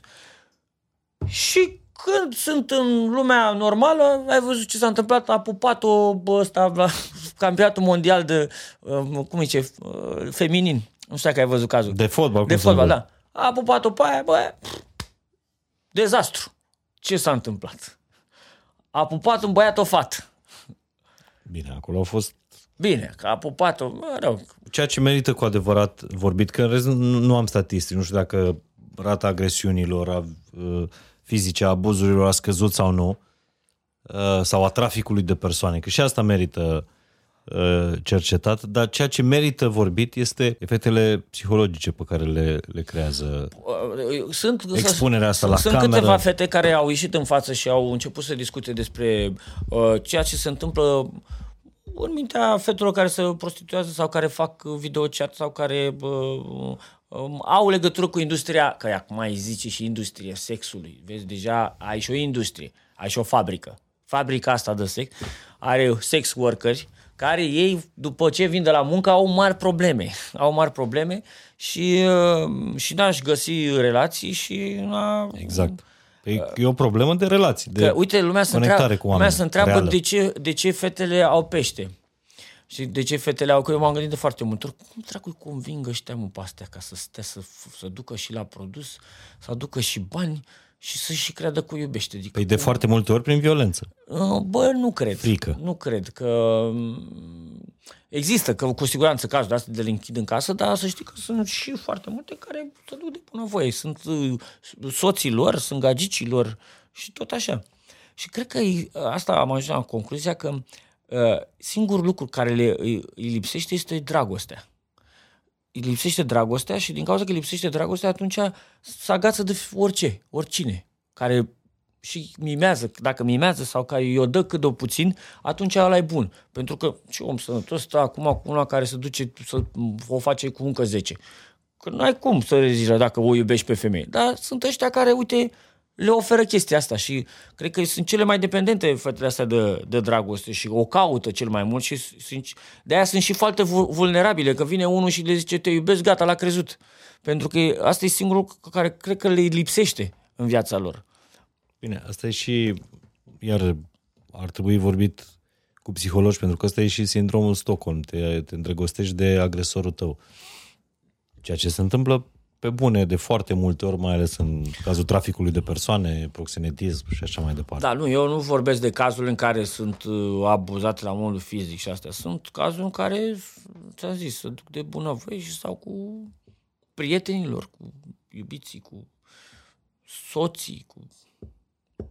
Așa mai departe. Tu ai fete în, în cartier îmbogățite din OnlyFans? Pentru că Mă, nu cunosc, că nu... nu nici nu le-ai întrebat. Nu, mă lasă nevastă să le cunosc. N-am voie să cunosc fete care fac o... Nu, Deși nu cunosc. sunt foarte multe fete care ar Am vrea așa, mai cunosc un cunoștințe, dar n-am intrat, să spun sincer, în, în discuții. Mai aud și eu așa din când în când ce mai discută ele. Da? Uh, în general, să ferește lumea. Adică nu vine și îți spune... ai ales de tine. Da, mai ales de mine, că aude ce vorbesc pe aici, îmi spune mă un nebun ăsta că zice. Da, nu, nu sunt o persoană Dar cu... cu fata aia care s-a urcat pe, pe scenă și ai zis, auzi, o vezi pe aia mică de acolo? Aia e nevastă mea. Azi aia mică neagră. Și vezi că e mică și a dracu. Păi dacă... Uh, știi cum acum e și o competiție între femei. Eu cred că a văzut că sunt cu nevastă mea acolo, că am stat la masă. Acum te sui tu pe scenă, ce vrei să, să-i arăți? Ce să faci? Ce- Oricum era un pătrat cât masa asta, ce era să facem? Dar ce era un bal de bobos sau ce? Nu, era un club. Uh-huh. Și a vrut să stăm acolo să dansăm. Să dansez eu cu tine dacă nevastă mea e aici. N-am cum să... Eu oricum nu dansez. adică așa doar as- atâta fac. Adică nu... Și nici de dansatoare nu aveai nevoie. Da. Nu, n-avem, nu. Am încercat de câteva ori, dar iarăși nu s-a votat.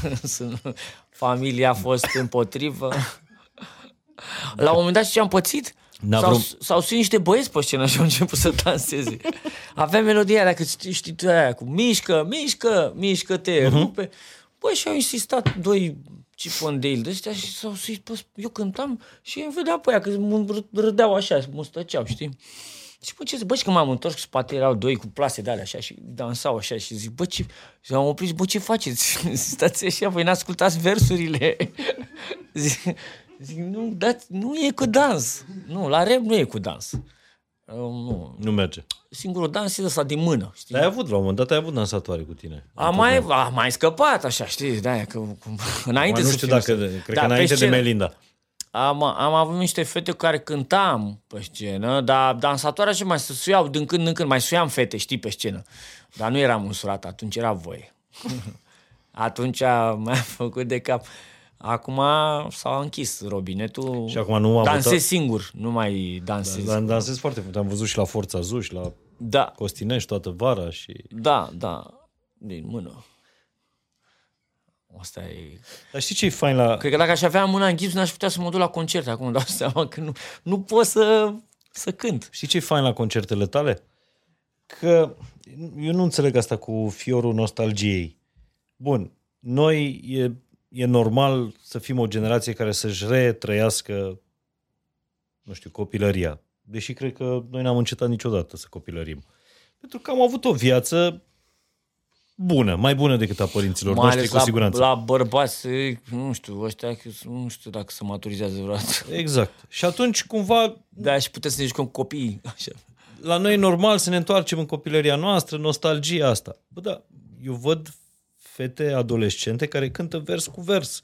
Trei Sud-Est, Genius, Păi dacă... dar cu 25 de ani. Uh, da, pentru că le, le place cum sună. Le place melodia. Da, crezi că e... Nu, nu cum să fie nostalgici. Pentru ei e o melodie nouă. Și așa e și la concertele tale, adică sunt toți, Da, am observat și eu asta, că sunt... toate generațiile. Din, din ce sunt și de ăștia mai mici, așa, știi, la un moment dat, nu știu, mă uitam, zic, mă, să cânt piesa sus pe partea sau nu cânt, că nu știu ce să mai fac. Zic, că cânt, nu cânt, ei nu știu. Bine, acum la ce cântă trapele din ziua de azi. Da, mă, da, în sfârșit am devenit de treabă. După ce și-au luat oamenii bătaie pe casetele mele, a trebuit să vină muzica trap ca să vadă că se poate și mai rău. Păi, să știi că bă, de, cu muzica asta trap pe mine m-a, m-a ajutat că s-a, s-a văzut că se poate și mai rău. Eu vin de pe vremea în care nici nu puteam să cânt în aer liber, nu mă lăsa lumea să cânt. La- Chiar, dacă, chiar dacă eu mă cenzuram, le era teamă că, bă, dacă scap ăsta vreo tâmpenie și nu cântam. Nu, nu, nu, astea zile de oraș târziu au ajuns să, să cântăm. După ce am scos noi undeva în Balcan și mai, chiar mai târziu, uh-huh. cu La Familia, cu asta nu cântai. Așa că asta este. Dar Ce trap să- asculți? Asta Nu, am, încerc, idolii generației fetelor tale? am încercat de mai multe ori, am încercat și de, și de din afară să ascult. Nu m-a prins, nu... Îmi plac așa sunetele, că sunt niște sunete noi. Muzica, la, adică mă, îmi place Tupac și l-am ascultat 100 de mii de ori, mă plictisesc la un moment dat și vreau și eu să mai ascult ceva nou. Uh, îmi plac sunetele din trap, dar nu-mi place textul. Că pentru mine muzica rap înseamnă și text. Din câte am înțeles, la ei textul este ceva mai mult așa, că nu, e, nu trebuie să și zică ceva, trebuie să se audă bine. Să se audă bine cu, asta e o explicație care am auzit și eu, să se audă bine împreună cu muzica. Uh, Deci textul, mesajul e da, secundar. Dar uh, uh, au, au o anumită energie. Au o anumită energie și uh, nu poți să descalifici totuși un gen de muzică care are atât de mulți fani. Dar nu l-ai face, nu l-ai cântat. Nu l-aș cânta, eu nu ascult, dar nu, nu, adică e o altă lume. E ca și cum ar veni mama la mine să îmi venea și îmi spunea, bă, da, mă, mamă, dar și de ce te-ai tu așa cu chel în cap ca un pușcăriaș? și zice, cam așa mai simți și eu cum e lumea lor, e generația lor, e muzica lor. Nu pot să mă duc eu și să-mi dau cu părere acum, bă, nu e bine. Deci dacă venea mie unul 97 să-mi spună că nu e bine, tu îți dai seama ce muzică s-a ascultat în 97 și ce făceam noi? Păi când am fost prima oară în studio la, la Jol Cherește am fost. Uh, care a compus foarte multe melodii, uh, slagăre și așa mai departe. Din muzica ușoară. Da, în muzică ușoară. Deci când a auzit pentru prima oară omul ăla ce cântam noi, deci să vedea cum se, se schimbă la față, că el nu se aștepta, știi? Că a auzit prima oară în jurături în studioul ăla, deci dai seama, studio unde trăgea probabil Angela Similea, Mirabela Daur, a venit Sișu cu puia și a început. Morți, familie, au, au. Și zic, aoleu. Dar mai ți minte ce piesă ați dat atunci? Păi da, am început cu astea, light, stupeu de borfaș ce aveam noi pe acolo. Și deci, era diferența de asta. Borfaș chiar era light. Păi da, mai aveam pe acolo, mai aveam și interludii, mai aveam mai multe chestii. Uh, plus că, uite, și eu mă făream de mama să-mi asculte melodiile, că era clar că nu avea cum să înțeleagă ce... și acum mă mai feresc. De-abia acum a început să mi le mai asculte, știi? Dar uh, alea vechi de atunci erau... Hai mă, că melodiile astea, de, de exemplu, stele uh, Da, mă, eu ce zic, căzătoare pe astea sau le ascultă. Pe opriți astea de planeta, acum, dar pe alea din 97, din 98 nu le ascultam, spun eu. Că n-avea treabă. Nu, dar ai ajuns, asta cu opriți planeta, ai ajuns să cânti ce Păi păi da, cânta dar- Angela Similea pe vremea aia. Păi jur. da, fii atent, pentru că acum nici nu mai... Uh, uh, mi se pare un lucru normal când ai, ai ajuns la o anumită vârstă și ești uh, și tată să, să îți schimbi și repertoriul totuși.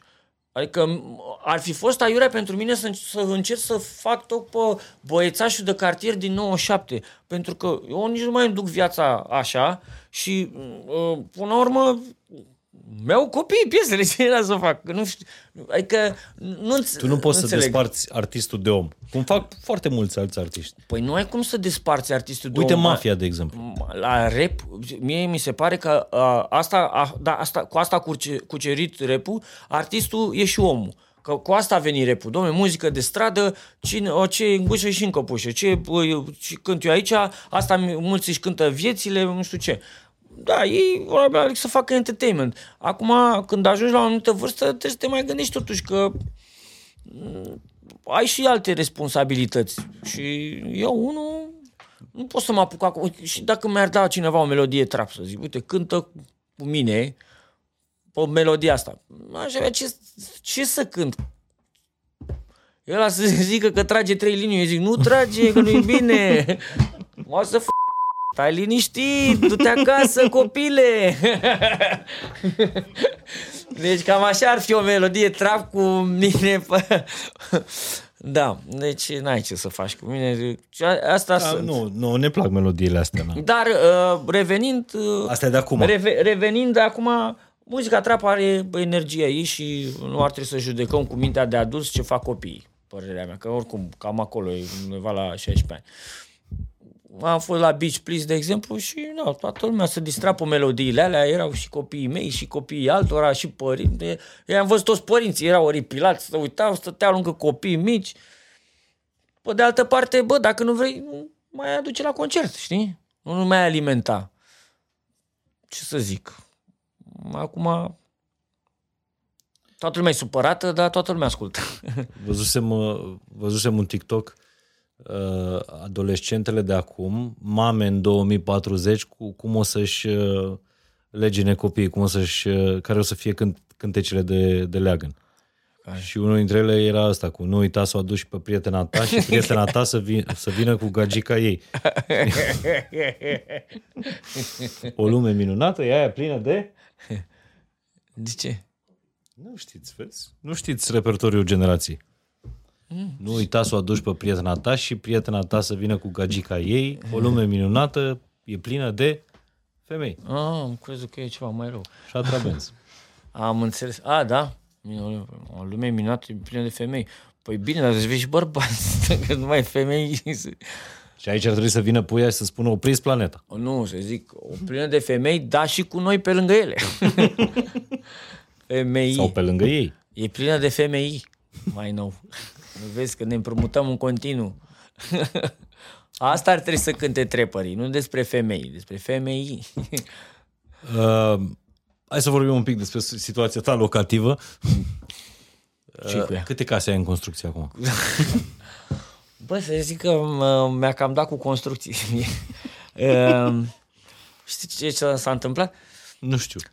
Mi-am făcut casă, mi-am făcut as- la Cernica când am avut eu o casă acolo, mi-am făcut-o așa în regim propriu, am vă, mă rog, am făcut-o cum am putut, am vândut-o, după aia mi-am făcut aici în București, am făcut și aici, după aia m-am, m-am apucat, am făcut și la țară, la țară la, era o casă de lut, am văzut acolo cum se face acoperiș și cumva acum am început să mă pricep. Am ajuns acum la Hunedoara, mi-am mai cumpărat o casă de lemn, un lemn de ăsta de stejar, că e o zonă acolo de, sunt satele astea semi-părăsite, știi? Și um, e o casă din lemn de stejar de acum 100 de ani, foarte frumoasă, pe care vreau să o, o iau de acolo și să o mut undeva mai, mai aproape de București. Dar să păstrez lemnul ăla. Nu, ăla nu mai găsește așa ceva. Și um, ar fi păcat să fie dărâmate casele astea, știi, tradiționale. Eu îmi doresc acolo să fac la un moment dat, nu știu dacă o să și reușesc, că nu știu dacă am timp, dar îmi doresc la un moment dat să, să creez așa, ca un loc în care să te duci și să vezi un pic și de tradiție. Să intri, când intri în casa aia să vezi așa că e s-a păstrat ceva, să ai un peisaj frumos, să poți să, uite, probabil peste 20-30 de ani nu o să mai fie nimeni cu rude la țară, să fie cu bunici, cum tot să mută, să duc în străinătate, satele să vând, probabil o să fie plin de pakistanezi. o, nu, nu o să mai o autenticitatea asta și eu îmi doresc, îmi doresc să, o, pă- să o păstrez. E ceva, uh, tradiție e, e ca un mesaj al strămoșilor pentru generația de acum. Ăsta e proiectul Casa Pui. Asta e proiectul Casa Pui Mici, asta fac, uh-huh. fac acolo la, Nu vă zic unde, că după aia vă cumpăr Lângă și mai- București. lângă București. Nu că deja s-au, s-au scumpit casele pe lângă mine, nu mai pot să cumpăr nimic. Păi în zona Fundulea, pe acolo e. Uh, acolo fac... Uh, Și ai mai mult teren și vinzi? am sau? 2500, nu, am 2500 de metri pătrați. Ia tată, mai mult. Da, și păi nu mai am, că s-a, lotizează- s-a scumpit, n-auzi, că de când am pus vlog, vlogul ăla, nu mai te apropii. Cum are uh, Dorian? Hâț rezid. Fă și tu, pui residence. Păi da, numai că Dorian probabil e mai agil în asta cu imobiliarele, eu fac și eu. Mie îmi place să și lucrez eu, știi, și mă mai duc acolo, mai fac și eu, mai lucrez cu unchiul nevastă mea, mai mă ajută cu un prieten, mai așa, știi, nu o fac industrial. Mă duc și ca să mă relaxez. Am recondiționat o casă, acum o facem, mai fac încă una mai mică. Da, acolo puteți dormi? Da, da. Și, și mergeți pe weekend sau cum faceți? Da, mai mergem weekendul, mai fac, poate am fost de Crăciun, mai stăm pe acolo. Poți să dai muzica tare, asta este un mare avantaj. Cum acum, în cartier are lumea urechile foarte sensibile, deci n-am pomenit așa ceva. Ce Dacă- tu asculti muzica tare în- acasă? În... Vin după vremea când, când plecam mama cu tata de acasă, scoteam boxa pe geam și nu se întâmpla nimic. Nu făcea nimeni scandal? Nu, nu, adică uh, A stricat cartierul. Uh, Din cauza că s-au mărit foarte mult uh, prețurile la apartamente, lumea când își cumpără un apartament în Sălăgeana are impresia că și în cartierul francez, cred că. Și atunci au pretenții de cartierul francez. Eu tot le zic, bă, fiți atenți că aici se termină București. Dacă te pui un pic pe balcon, s-ar putea să cazi din București. Ai grijă. Deci nu... și lumea are pretenții de astea și te trezești că sună să... Acum am început să-i compătimesc pe poliția locală, sincer să fiu. Eu nu cred că ăștia au timp să se ocupe de cazuri reale. Pe tot timpul sună cineva, ba că e tare, ba că s-a certat, că în chestii de astea care normal lumea ar fi, înainte vecinii și le rezolvau între ei. Nu aveai nevoie de un polițist că, că să mai băteau copiii între ei, că ăla dădea muzica tare, că era o petrecere de ziua lui cu tare, că nu se rezolva totul cu poliția. Mă, era de la sine înțeles. Mă, azi e ziua lui. Dai mă și tu liniștit un pic, că să- e ziua copilului. Mâine poate o să fie ziua ta. Și atunci o să tăcem noi din gură. Acum nu, e, tot fiecare pune mâna pe telefon, nu i-a convenit ceva. Deci mi-a, mi-a luat vreo, și la nevastă mi-a vreo două amenzi la, de parcare la mine pe stradă. A parcat probabil în fața unei curți. Nu a venit nimeni să sune. Bă, ia și tu mașina de Da. acolo. Nu, a chemat poliția, du-te și amendă. Aici e o, o problemă de comunicare între oameni și e foarte nasol. Dar eu continui să Crezi dau că mă- lumea a devenit uh, din ce în ce mai sensibilă? nu știu dacă sensibilă, dar um, foarte atentă la drepturile personale și foarte libertăți. neatentă la și foarte neatentă la, și la drepturile celorlalți. Adică nu empatizează. Uh, Cred că a dispărut empatia asta. Adică uh, observ, de exemplu, oameni care se duc la magazin și încep și ceartă o femeie de la magazin de la casă. Că nu, nu știu ce, că mai repede, că nu... Bă, femeia aia stă acolo de dimineață până... Adică e clar că are o muncă care nici nu e ce, nici ce, ce plătită. Nu poți să te superi. Sau te superi pe omul ăla de la raft, îl cerți pe ăla, uh, uh, fac niște chestii de-astea, adică uh, le lipsește, pur și simplu le lipsește empatia. Să, să, să vadă că... Dar cred că e mai mult de atât. De lipsă de Bine, empatie. ne pentru lipsește. De ce să, de ce să că fiu eu am văzut- ipocrit? eu n-am Ne văzut- lipsește. Când eram copil, ne mai certau părinții, ne mai chemau, ne mai trăgeau de urechi, mai scoteau cureaua. Bă, dar nu țipau în magazin, pe stradă, cum țipă părinții ziua de astăzi la copii. Deci eu am văzut niște copii absolut asediați, de, de abuzați, în primul rând, sonor de părinților. Dacă, da, aici știi cum, problemele tale personale da. se răsfrâng asupra copilului. Bine, hai să fim sinceri că, și, nu știu, și mie mi se mai întâmplă, deci să mai... Uh, uh, trebuie, trebuie, să, trebuie să, să înțelegem că ri- ritmul ăsta al vieții e așa de rapid. Plus că, noi făceam prostii când ne că- certau. Da, Acum, copiii ăia doar respiră sau vor eventual o jucărie. La ce te uiți? Da. Bum! Mamă, vezi, asta, asta e avantajul. Aveam desene doar sâmbătă. Deci nu te, ce te uiți? La ce Ceaușescu. Uite, acum e un discurs. Bravo! Da, e, Cât de- adică... adică- e, e, e, e un stres, să simte, să simte un stres și să simte o, o, o încordare. O încordare în toate domeniile. România stă prost cu nervii. Mm, Asta cu siguranță, că stă prost cu nervii, acum dă că și cu prafurile astea se agită și mai rău. E ca o cola de aia care o face așa. Înainte aveai una normală și acum o ieși și face așa, asta e. Plus că n-am. Ce să zic, e... E și, uh, e și foarte multă informație de asta, știi? Și lumea, cred că ajunge să creadă că să tre- trebuie într-un fel. Trebuie lucrurile făcute într-un fel. A, uite, n-a făcut copilul asta, de ce nu face asta? Că ăia alții fac. N-ai... Și copiii la fel. Dar uite, cred că ai avut singurele două piese cu mesaj social din playlisturile radio de anul ăsta. Asta cu M-a Stele mirat și- Căzătoare, care M-a ok, mirat și pe mine. e tot o piesă socială, E, e, dar nu e de dragoste. Nu. nu e de dragoste. dar prins nici, planeta, nici nu mă nici lasă atâta. să cânte. Nu mă lasă. Cine te lasă Cine să nu te cânte? lasă? De acasă, nu știu, am câteva de astea. Mă, dar Păi, hai să zic ceva. Nu, că nu mă, mă glumesc, nu că nu mă lasă, dar uh, logic și normal. Faci o piesă, tu la 40 și ceva de ani faci o piesă de dragoste cu trei copii acasă, nu te întreabă nevastă, mă, despre cine cânti, mă, nebunule? Ia zic, cine e? Cine este muza ta? Care e muza? N-ai cum să mai cânti despre așa, că... Stai, mă, Andra nu cântă, trei sudezi nu cântă, cântă, pardon. Cântă. Andra cântă despre o dragoste abisală. Știi despre ce cântă? Dragoste așa, metaforică. Păi și tu nu poți să cânti metaforic despre dragoste?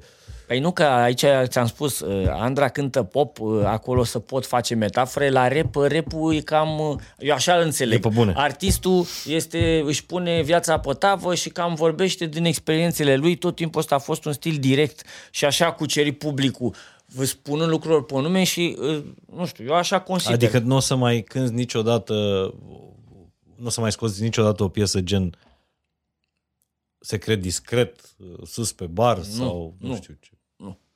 Gata. Nu, că n-am ce să... Cine să mă inspire? Cine să mă inspire? Nu mai am uh, Ce o să subiect. cânti? Jos în beci? Uh, Păi aia, tragem e, vinul? să știi că a fost o problemă foarte mult timp și ai văzut că am venit cu piesa Stele Căzătoare cântând despre cum eram când eram eu mic. și Pe care vremea- este, deci uh, trebuie să abordez subiecte care mă interesează pe mine. Atunci mă interesau subiectele alea sau eram în faza aia. Uh, Acum mă interesează cu totul alte chestii. Nu pot să... Niciodată n-am fost genul care să pun versuri doar așa că cred eu că o să prindă. Poți să-mi zici niște versuri de pe, dintr-o strofă de pe al, următorul album La Familie? Păi nu, stai că avem uh, mai, ai- acum la familia e, e un album de cartier. Uh, nu știu să Adică zic răuț. acum. Da. Uh, avem o piesă care se numește 16, de exemplu. 16 linii, 16 versuri, 16 foi la dosar, care înseamnă atâtea versuri, 16 gratii la geam, 16 foi la dosar, încă un bagabond în drum spre penitenciar. De cu 16 ani. E cu 16. Nu, e cu legea 16. Nu știu ce e legea 16. nu știi că dacă torni pe cineva, îți reduce din pedeapsă. Știu. E, îmi pare rău. Asta e. N-am ajuns Am în greșit podcastul, scuze. Am uitat că aici e cu frumos și fain, aici frumos și fain. e sălășain. Sălăjain și simplu. Sălă, sălăjain, da. Sălăjain și simplu. Um, da, m, sunt în altă era acum, sunt în altă, în, în alt moment al vieții mele, nu pot să, să mai fac ceea ce făceam înainte. Dar nici nu pot să mă dezic de cine am Normal. fost. Asta e clar. Încerc să fiu uh, o cât posibil un tată responsabil. Nu mi iese mereu, dar um, măcar încerc. Și un model pentru societate. Nu, asta nu încerc. Băi, nu, nu încerc. Fiți atenți, că mi s-a mai zis de multe ori. Nu vreau să, nu mă las de model, nu vreau să fiu model pentru nimeni. Că nu, asta, e o, asta este o, o corvoadă foarte grea uh-huh. pe umerii oricui și cine pretinde că vrea să fie un model, atunci îi, îi, îi recomand să nu greșească, că dacă tu te apuci să faci pe profesor să fii model, păi să nu cumva să dai greș că tu nenorocești pe o grămadă.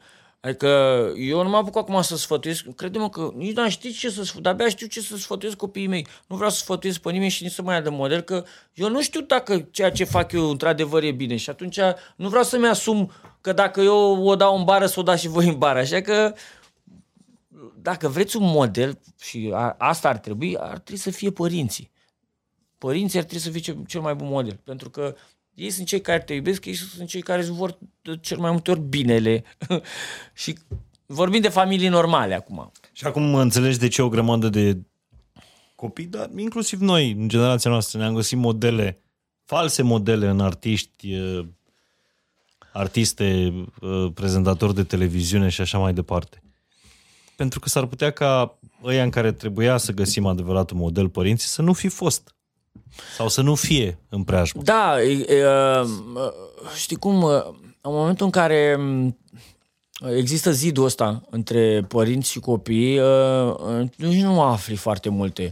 Știi, și e greu, e greu să, să, să comunici. Acum, dacă, dacă părintele tot timpul te critică uh-huh. sau uh, încearcă să-ți dea un sfat sau uh, câteodată chiar te și ceartă, la un dat nu mi-ai spui nimic.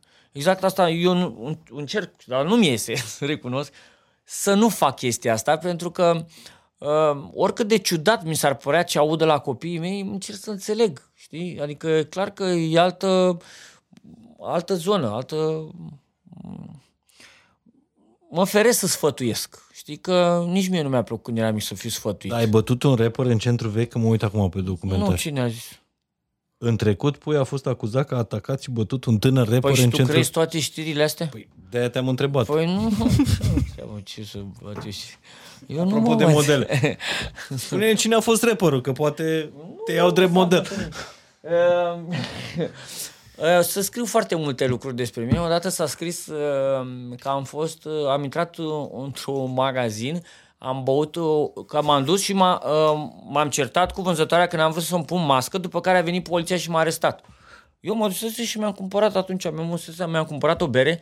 Într-adevăr n-am avut mască, dar nu s-a întâmplat nimic. M-am cumpărat una și aia a fost tot. Mă crede mă că am citit știrile aia pe- peste tot, că am, am început, m-am gândit, zic, bă, ce trebuie cu... Chiar așa m-am cer... nu- m- Știam că nu m-a luat poliția, că doar nu stâmpit, dar zic, chiar m-am fi certat cu cineva și am sunat la magazinul ăla.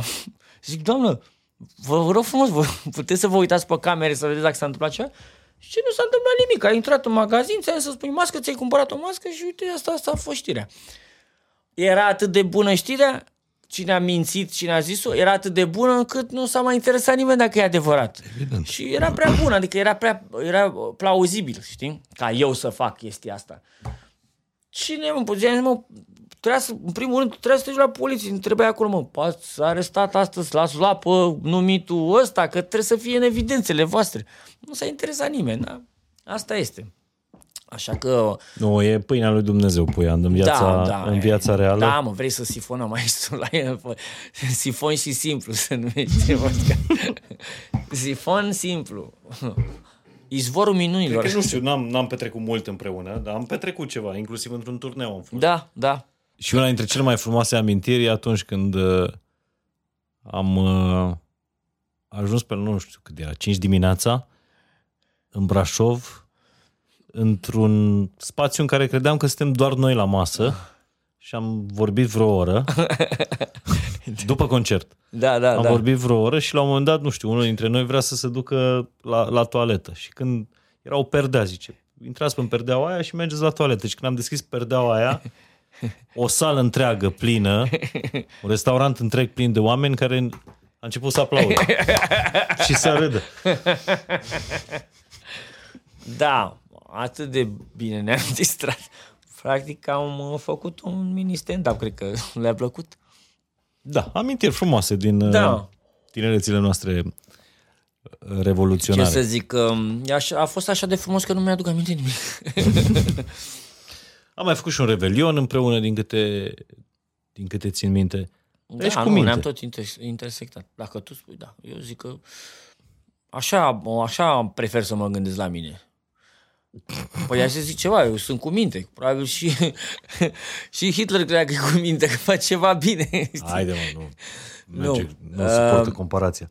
Dar Nu, sunt cu minte. Care a fost cea mai grea perioadă? Că ai zis că ai avut uh, perioada cu La Familia, după aia o pauză, după aia puia, Uh, cea mai, după aia... cea mai grea perioadă pentru mine a fost, um, uh, uh, cred că după ce a intrat uh, ultima oară Sișu, atunci mi-am pierdut total încrederea în, uh, în ce se va întâmpla cu muzica. Că, contrar a ce- ceea ce crede lumea, că asta mi-a adus foarte multă publicitate, faptul că el apărea la televizor și că nu știu ce, mie nu mi-a adus absolut niciun pic de publicitate și din contră, lumea nu mă chema, nu mai, nu mai puteam să mă uit la spectacole, că nu mai avea nimeni încredere că se întâmplă ceva bine. Zicea, bă, ăla se droghează, ăsta probabil și el, e nasol. Și uh, atunci am avut pentru prima oară un un gând să pun punct cu muzica, pentru că nu, nu mai vedeam o... Zic, bă, am avut proiectul ăsta, e clar că s-a adus de tot, adică deja după atâtea probleme nu mai am cum să mai aștept încă 2-3 ani așa. Adică erai convins că La Familia nu va bă, mai putea nu era funcționa. niciun, nici nu avea un feedback, că nu era internet atunci, tu nu puteai să știi, să mai ascultă melodiile, nu să mai ascultă, mai e vreun fan de-al tău pe undeva, nu aveai niciun contact cu ei. Tu doar când te duceai la, la spectacole și spectacole nu erau. Și uh, practic am fost pus în situația să o iau de la zero.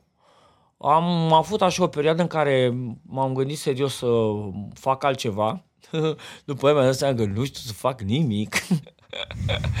și mi-am dat două palme și zic, bă, mă duc să-mi fac o firmă de asta cu SRL-ul, că așa să încep afacerile, m-am făcut Scandalos Music. Și a fost pentru prima oară când am început să, ci, să citesc contractele pe care le semnam. Și am văzut, uh, mai vedeam și eu alți uh, colegi, ca să zic așa, din zona asta, băi, aveau mașinuțe, aveau căsuțe, numai eu nu aveam nimic. Și, "Să- Deci ceva undeva am greșit-o. Și am început să citesc contracte, am văzut că de fapt este un business cu foarte mulți bani, că dacă ești atent și dacă muncești și ești, ai, urmărești niște reguli, cu siguranță că poți să faci și am devenit așa autodidact. Am început să lucrez în studio, am început să... Am ajuns pe la George într-un final. Din George Hora. George Hora, da. Am făcut niște piese și bum, de acolo într-o lună mi s-au rezolvat toate problemele. Asta vorbești de a momentul apărut, a undeva apărut în undeva Balcani. în Balcani și dintr-o dată parcă m-am lansat din nou. Deci perioada asta, nu știu, au fost vreo 5, 4-5 ani. Pentru mine a fost foarte grea. A fost așa, era să mă duc la studio, oare mai are rost să nu mă mai duc? Nici nu știai dacă uh, mai, mai are rost. Da? Dar din ce făceai bani în perioada aia? Din drepturi? Din concerte? Nu existau drepturi, că nu exista YouTube, nu exista uh, digitalizarea asta. Uh, să spun sincer, uh, era ultima perioadă, ultima zvâc al CD-ului. Mai să vindeau cât de cât CD-uri în perioada aia și să tot plângeau ăștia, știi, că nu se mai vând, că nu se mai vând, că lumea ușor, ușor mm. se ducea pe net. Și aia a fost ultimul zvâc, să mai vindeau CD-uri. Mai vindeai Deci CD nici măcar din concerte nu făceai bani atunci. Co- Erau și concerte, doar că m, concertele nu se puteau face decât în cluburi, nu puteai să faci în aer liber. Uh, muzica rap uh, intrase totuși într-un cont de umbră pentru că ușor, ușor uh, era în era, uh, uh, cum îi zicea muzica aia, popcorn. Popcorn. Ina a apărut da, atunci. uh, uh, Să lansau piese de genul ăsta, repul nu prea mai era agreat nici la radio și nici că. Și undeva în Balcan a deschis multe porți atunci. Și pentru Grasul, și pentru Guess Who, și pentru toți cei care au urmat după aia. Păi toate care, au venit după aceea. Bam, bam, da, bam, bam, manif- s-a, erau cluburi care, dacă te vedeau îmbrăcat larg și cu șapcă, nici nu te lăsau să intri. Adică așa de mult iubea lumea rap Dar chiar și în perioada asta, erau oameni care mă opreau pe stradă și îmi spuneau, bă, ce mi-a plăcut uh, piesa cu tare sau bă, de ce nu mai scoți și tu nu știu ce? Sau, și așa m-a ținut, pe mine asta m-a ținut în viață pentru că îmi dădea seama, zic, bă, uite, m-aș aduce lumea aminte de mine, mai e cineva, știi? Mai aveai așa suflul ăla să te mai duci la studio, pentru că e foarte nasol să te duci la studio cu ideea că ceea ce faci tu nu va fi ascultat de nimeni după aia, știi? Adică nu ai pe cineva. Nu avea o platformă. Două, deci noi când am lansat undeva în Balcan nici nu ne-am pus pe YouTube, că nu știam de YouTube, nici casa uh-huh. de discuri nu știa. Era atât de recentă treaba. De, l-a pus al, deci piesele alea le-a pus altcineva pe YouTube. A, a, asta a fost o schimbare m, practic foarte mare în viața mea. Eu, Pot, pot spune că lui Dumnezeu i s-a făcut milă de mine și m-a luat așa de undeva de jos și a zis, vină mă, fie, stai aici. Îți mai dau o șansă. Da, cam așa a fost. Pentru Da, că, Sișu era în uh, închisoare atunci? da, s-a, nu mai știu, oricum... Că după aia ați scos din nou... De-abia La... se eliberase ceva, da. După aia ați mai scos o dată la familia. Am scos în 2017, eu vorbesc aici de 2006, 2005, 2007, pe acolo. Și mult a durat până ați scos din nou? Noi, da, da. A durat ceva. Păi, m, îți dai seama că după ta pușcărie nu prea... Numai când te obișnuiești cu mersul pe stradă durează. Nu nu e ceva care Dar să... crezi că ai fost terapie pentru el? Pentru că Nu știu dacă e cineva. puteai Terapie foarte bine, pentru- oricât de mult de mari prieteni ați fi fost, oricât succes ați fi avut împreună, să-i întorci foarte bine spatele și să-i spui din cauza ta eu am avut de suferit. Pentru că mai Bă, nu tras m-am în jos. gândit la asta. Prost am fost. Puteam să-i zic. Nu i-am zis, nu. Uh, nu i-am zis pentru că um, nu a fost primul om. Adică am mai avut și de anturaj, am mai avut uh, uh, oameni care... Eu știu cum, a- știu și cum să ajungea acolo. Să ajungea până niște uh, greșeli de-astea copilărești, adică de foarte multe ori cei care erau prezentați la televizor ca mari traficanți, mari hoți, mari nu știu ce, erau tot niște copii care au dus în bară. Nu erau Exact. exact. cine știe ce. Și uh, Și asta nu se poate mi-am dat trata. seama că, na, mai ales că era vorba și de dependență și că era o victimă. Nu era... Adică, noi așa am fost învățați și de părinții noștri și în cartier că tu trebuie să fii alături de om când are probleme, dacă ești prieten cu cineva, nu să fugi de el. Că asta, asta ne face, asta cre- clădește o prietenie. Acum, cu la bine, toată lumea e cu tine, dar atunci să clădește prietenia când ești la rău. Și eu așa consider că un prieten trebuie să facă. Atunci intri, intră prietenia în rol. În momentul în care tu încerci să ajuți pe omul respectiv. Așa, la bine, toată lumea, viere și zahăr, știi?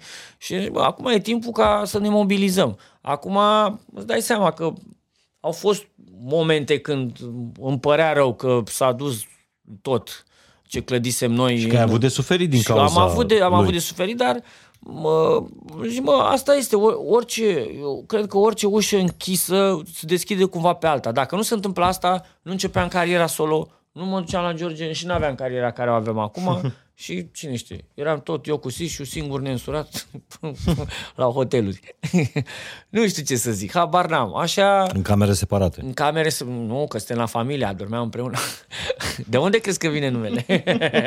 Ai, ai aflat și adevărata povestea numelui la familia, poftim.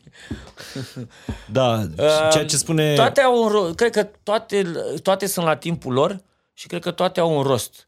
Așa că Mie... mie... Da, scuze și a cerut Sișu? Ce să-și ceară scuze? Că s-a dus... Bă, iartă-mă, că poate ai avut de suferit uh, din cauza mea. Întreb, nu știu. Mm, Cred că e, și el, ca și ceilalți din jurul meu, au avut greșit impresia mult timp că eu am beneficiat de publicitatea care a fost uh, în jurul, că știi că el apărea la știri, m- m- practic, uh, Dicotul promova albumele, știi? adică mai lansăm o melodie, bang, îl are, cum lansăm o melodie, cum îl arestat pe ăsta, știi? Deci era, cine, ce rapper mai apărea la știrile Pro TV? Nu mai apărea niciunul. Dai seama. Și toată lumea credea că, băi, până la, până la un moment în care unii credeau că noi facem special, că e o strategie. Zic, bă, tu ești tâmpit? mă, Cum să crezi că e o strategie? Dar și Sișu a crezut asta mult timp, nu? Că tu Probabil și beneficiezi de pe urma Acum, marketingului. El era, el era închis acolo, nici nu, nu avea cum să știe ce se întâmplă afară. Dar uh, lucrurile erau destul de grele. Eu ți-am zis, am luat-o pur și simplu de la zero, exact ca și cum am început să cresc din nou o altă generație cu altă muzică, că asta s-a și întâmplat. Am început cu uh, ce lucru, am, înainte de undeva marca, am, am mai avut un album solo, care m, lumea probabil nu știe așa multe. Uh, dar uh, a durat ceva. Asta a fost al doilea album solo. Nu, al, al treilea. Primul album solo nici n-a fost scos de casa de discuri. Pentru că a a zis că, domnule, l-a pus cineva pe net, n-are rost să-l mai scoate, uh-huh. după ce muncisem un an de zile la el. După care l-am făcut pe ăsta pe al doilea, la vreo 2 ani și l-a lansat în casa de discuri, dar nicio piesă n-a ajuns la radio. Um, și de-abia la al treilea, când m-am întâlnit cu George, atunci um, terminasem albumul și a zis, a, mă, să mai... Nu, mi s-a stricat mașina la Timișoara, mi-a bui motorul și uh, n-aveam ce să fac. O săptămână până îmi reparau aia mașina, zic, aia mă, să trec pe la asta pe aici, că ce să fac eu. Și așa a apărut undeva în Și Balcani? așa, pă- atunci am făcut undeva în Balcan, doamna și Vagabondul și Fresh. Și uh, când am venit cu acasă cu mașina făcută, eram bucuros, uh, m-am dus uh, și am arătat managerului meu piesele și a zis, mamă, astea sunt. Zic, ești serios? și da. Și uh, de acolo, ți-am zis, uh, pentru mine viața mea s-a schimbat. Am început să am concerte din nou, am început să cred că se poate, că după am și aia- un rost. După aia mai a urmat și a doua cădere a lui Puia? Nu cred. Că... De acolo ai mers constant. Nu, tot timpul a existat o constantă, că um, cum, cum ți-am zis, în momentul în care a apărut internetul, uh, chiar dacă nu mai erai la radio, lumea îți asculta uh-huh. piesele pe net și uh, tot timpul, ți le, adică uh, le asculta pe alea vechi, știi? Uh, ave- avea de unde să te găsească. Noi am avut un... Există, există momente în viața unui artist, când ești sus, când ești mai jos, dar noi am fost mereu pe o, o linie așa, constantă, știi? Nu coborai sub, să zici că nu mai aveai niciun spectacol. Am avut momente în care n-am apărut, de exemplu, n-am, n-am avut uh, piese la radio, uh-huh. n-am mai scos așa multe melodii, dar uh, asta e din cauza că n-aveam nimic de spus. Și câteodată când n-ai nimic de spus, trebuie să taci. Pentru că nu trebuie neapărat, eu nu înțeleg de ce oamenii și închipuie că uh, artistul trebuie să fie mereu în, pe locul întâi, să fie în trending, că așa trebuie și să scoți piese în fiecare zi. Nu, trebuie să lași până la urmă și lumea să te dorească. Că nu ești tot timpul genial, că nu ai cum, nu ești super om. Și atunci trebuie să lași lucrurile alea să se întâmple. Și mi se pare că abia acum au venit timpurile în care toate generațiile te ascultă. Unii nostalgic, Mamă, după... după... aici e groasă rău, deci e, acum nu mai dau autografe la elevi, dau la profesoare, deci mă duc la balul de boboci și vin, vin părinții cu copiii și ce, hai fă poză cu el. Și copilul, dai seama, mic, nu mă știe. Și zic, băi, stați așa un pic, lasă copilul în pace, că n-are de unde să, el ascultă pe Mickey Mouse. Nu, nu obliga. Asta ce-i trapper? Alt Nu, trapper? părinții își obligă copiii să facă poze, știi? Și zic, mă, nu obliga că Da, știu. el ascultă altceva sau poate nu-i place, nu știu, nu dau seama, știi? Dar lor, mi-am dat seama că la mulți le, le e rușine cumva să, că tu ca adult să zici că ești fanul cuiva și bagă pe copil. Mm. Hai mă, fă tu poză și el stă așa speriat, știi? Cine ești? Știi cum, cum l-ai aruncat copilul da. în brațele unui străin? Ce rol a avut Melinda în toată povestea ta? Doamna Melinda. Păi am scrie textele, am, mă, e textierul meu de mult timp. Sau ți le cenzurează? Aia, iubi, pantofii sunt criminale de la ea. Serios? Să bagă bani, a scris-o ea subliminal. Ea mi-a indus-o. Uh, nu, uh, rolul ei a fost uh, și este, în primul rând, că e alături de mine, mă susține, mă iubește, sper.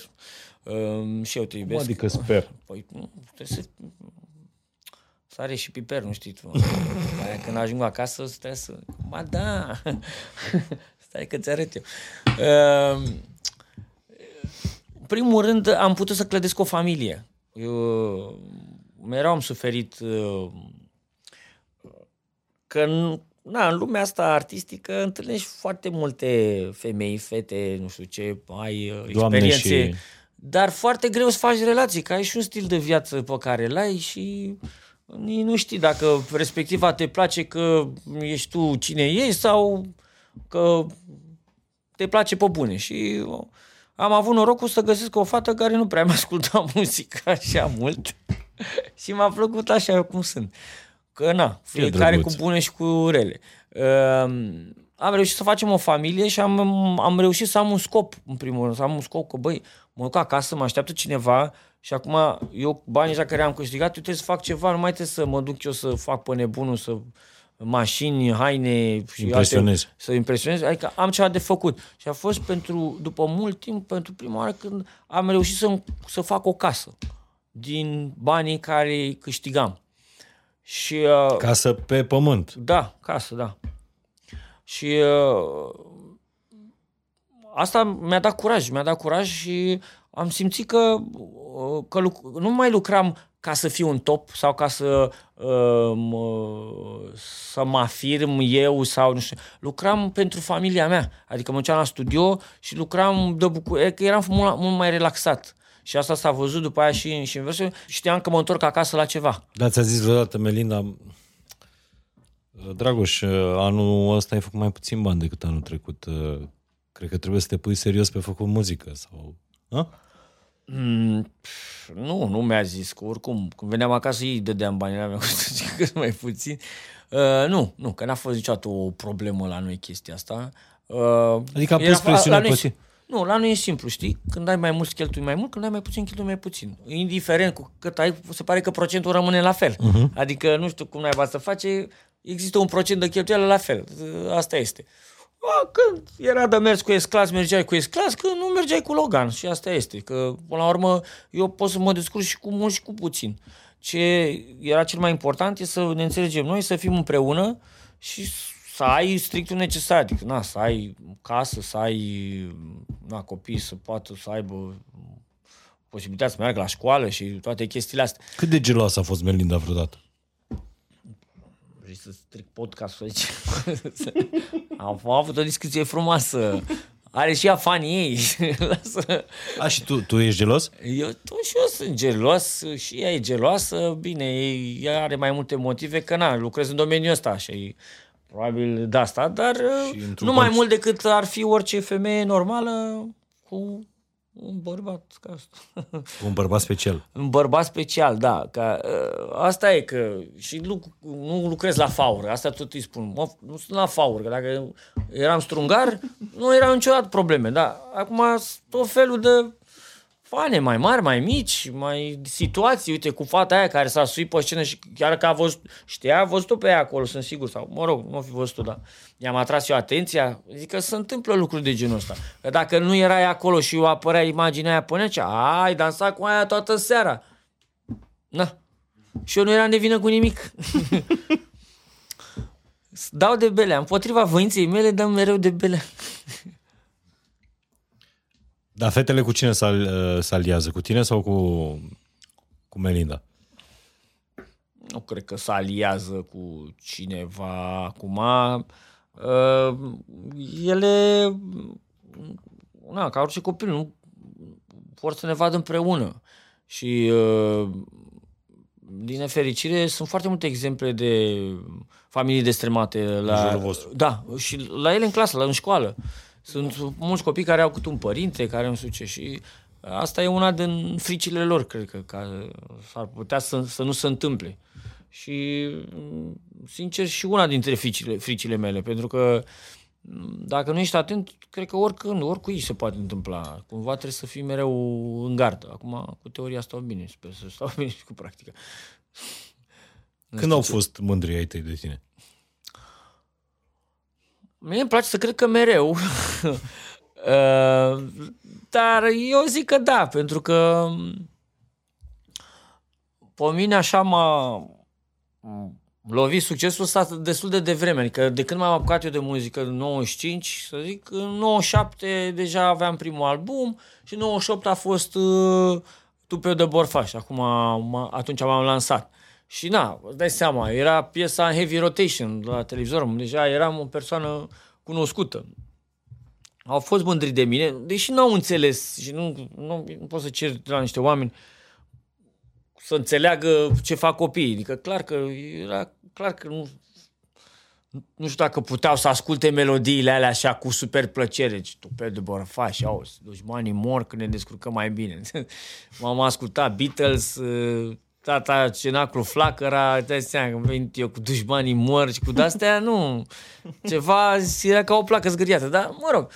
Cu toate astea m-au susținut și le mulțumesc pe calea asta și uh, au fost mândri de mine și m-au susținut tot timpul, chiar și când apăreau tâmpenii astea în ziar despre mine, uh, niciodată nu m-au sunat să spună, băi, ce ai făcut, mă, nu știu ce. Dar cea mai mare tâmpenie care a apărut despre tine?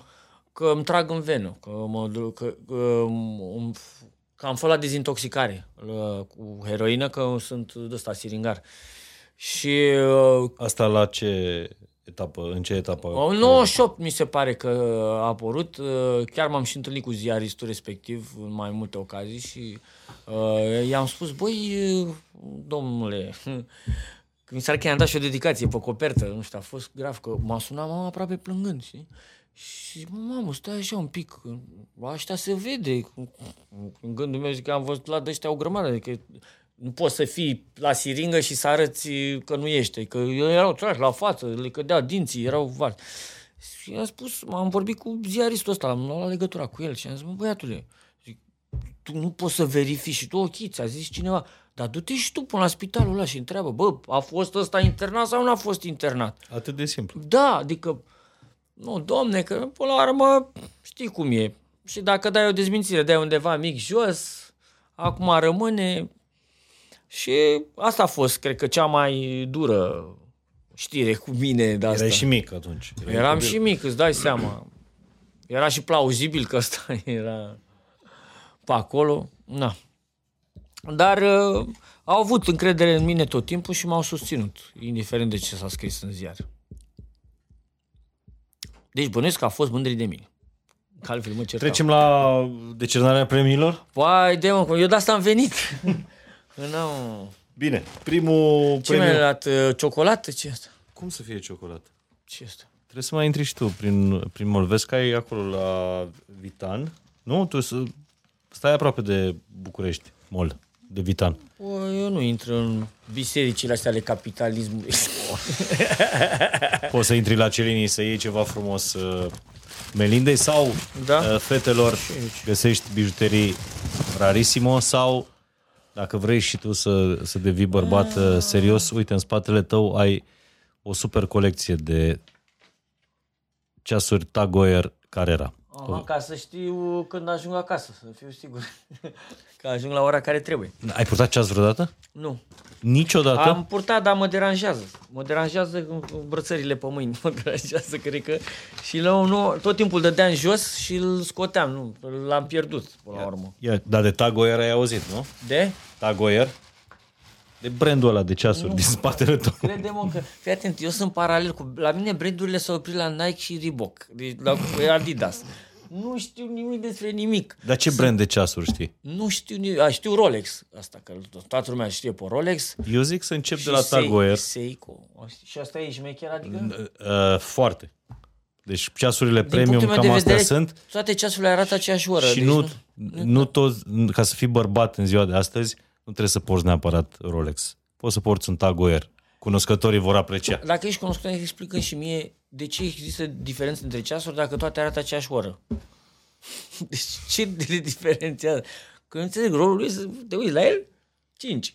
Bam, mă Dar duc ce acasă. diferență este între ABBA și Puia? Că și pe ABBA și pe Puia lumea dansează. Păi ABBA cântă muzică pop cu Ia. așa, Puia cântă uh, rap, cântă în română, uh, ale au păr, eu n-am.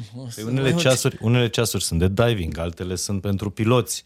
Da, Uh, dar uite, între ceasuri alt- de mână care arată aceeași oră, unul e 5 lei și unul e 50.000 de euro. Bine, are un pic de aur acolo, într-adevăr, are diamante, nu știu ce, și, și Păi da, crește valoarea. Și Beatles face muzică și Abi Talent. Dar muzica aia Beatles e lucrată nopți în studio, e manufacturată, la fel cum sunt, uite, ceasurile din spatele tău, lucrate cu grijă, cu atenție la mecanism. Deci dacă mi-ar arăta Nu nu ora făcute- univora de pe Marte, nu știu ce oră să mi-arată. Vezi că mă sunt rog. ceasuri, Da. sunt ceasuri care au calendar perpetu. Scuză-mă că m, poate nu trebuia să fiu așa de slobod că la avem gură. o Nu. discuție Pare rău. deschisă. uh, Ai un, uh, ai un voucher de la, de la Celini Poți aici? să tai asta la montaj cu ceasurile. Nu, de ca ce? Să... Păi să nu avem o stricăm discuție șmecheria, deschisă. să, Sunt nu, mu- să nu stricăm șmecheria oamenilor. Sunt mulți care... Dar uite, poți să încep. Îmi spun Uite, um, cât e ceasul ăsta? Asta albastru. Păi nu știu, nu știi să citești ora? Bine și tu. Bine, le găsiți la Celini în Băneasa sau mai aproape de casa lui Dragoș în... Eh, uh, Acum mai, mai, București, mai mă. pe teritoriul meu, gata. Cu ce? Cu asta. Cu vinul? Sper că vrei să mi faci cadou, nu? Normal. Ah, Bun, asta o- pentru Melinda aha. și asta pentru, pentru tine. Uh, Una dintre cele 6122, nu, una dintre cele 6123 de sticle Uh, 1120 Cu totul. 23, o să fie o 6122, că asta o să dispară. Da, exact. Atâtea mai rămân. Asta uh, e ca și cum nu mai e.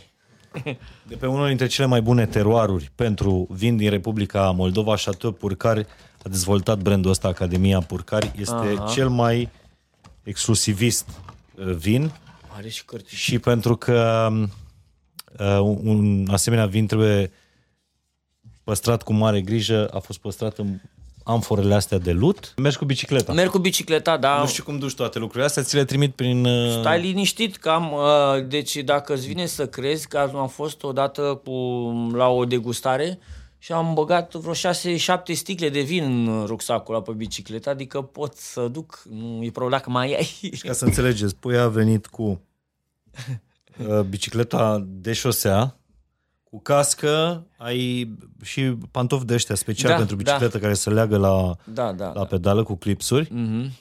Din Am Sălăjan și o până aici bluză în înapoi. caz că plouă, am mai multe. Acum am și o sticlă de vin, în caz că plouă pot să trec pe treabă să bea un vin. Și arată un artist de succes în România anului 2023. Sincer să fiu, și eu mă gândesc cum dracu am reușit, că normal ar trebui să am și eu o mașină, o de-astea. Păi pe vremuri aveai. Pe vremuri aveam, dar Mai ții minte aia galben, Seatul ăla galben? Seatul cu ăla am ajuns până la Hamburg. și fie nu lăsam pe nimeni să fumeze în mașină. Până când a intrat, un, a, a intrat unul cu o basculantă și l-a îndoit până la jumate. A dormit omul la volan, nu știu ce a făcut.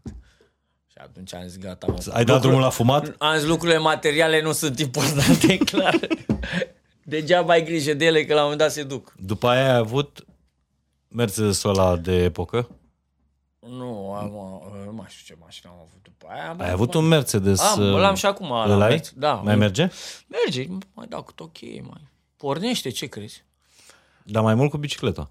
Uh, Eu și dacă, aș fi avut- dacă aveam mașină, tot mergeam cu bicicleta, pentru că, una, nu mai suport traficul din București uh, și mă simt mult mai bine când pedalez pe bicicletă și mă uit și eu în stânga, în dreapta, decât să alerg pe bandă la sală și să mă uit la paprika sau ce e acolo. Nu... Cam așa. Așa se, așa se face în sală la Slăjan? Păi da. Deci alegi pe bandă De- și de- te uiți la paprika? Da. Sau vorbește ce o să mănânci după aia. Sau hai să facem un șpriț. Hai, mergem. Bă, după aia unde bem? mă, A, deci e felul tău de a te ține... da, e, o, e o, nu știu, mă, e o formă de relaxare asta. Pe lângă că și ajungi unde trebuie. Absolut. Da. Bine. Mulțumesc mult de tot. Soția Mersi și conduce? eu.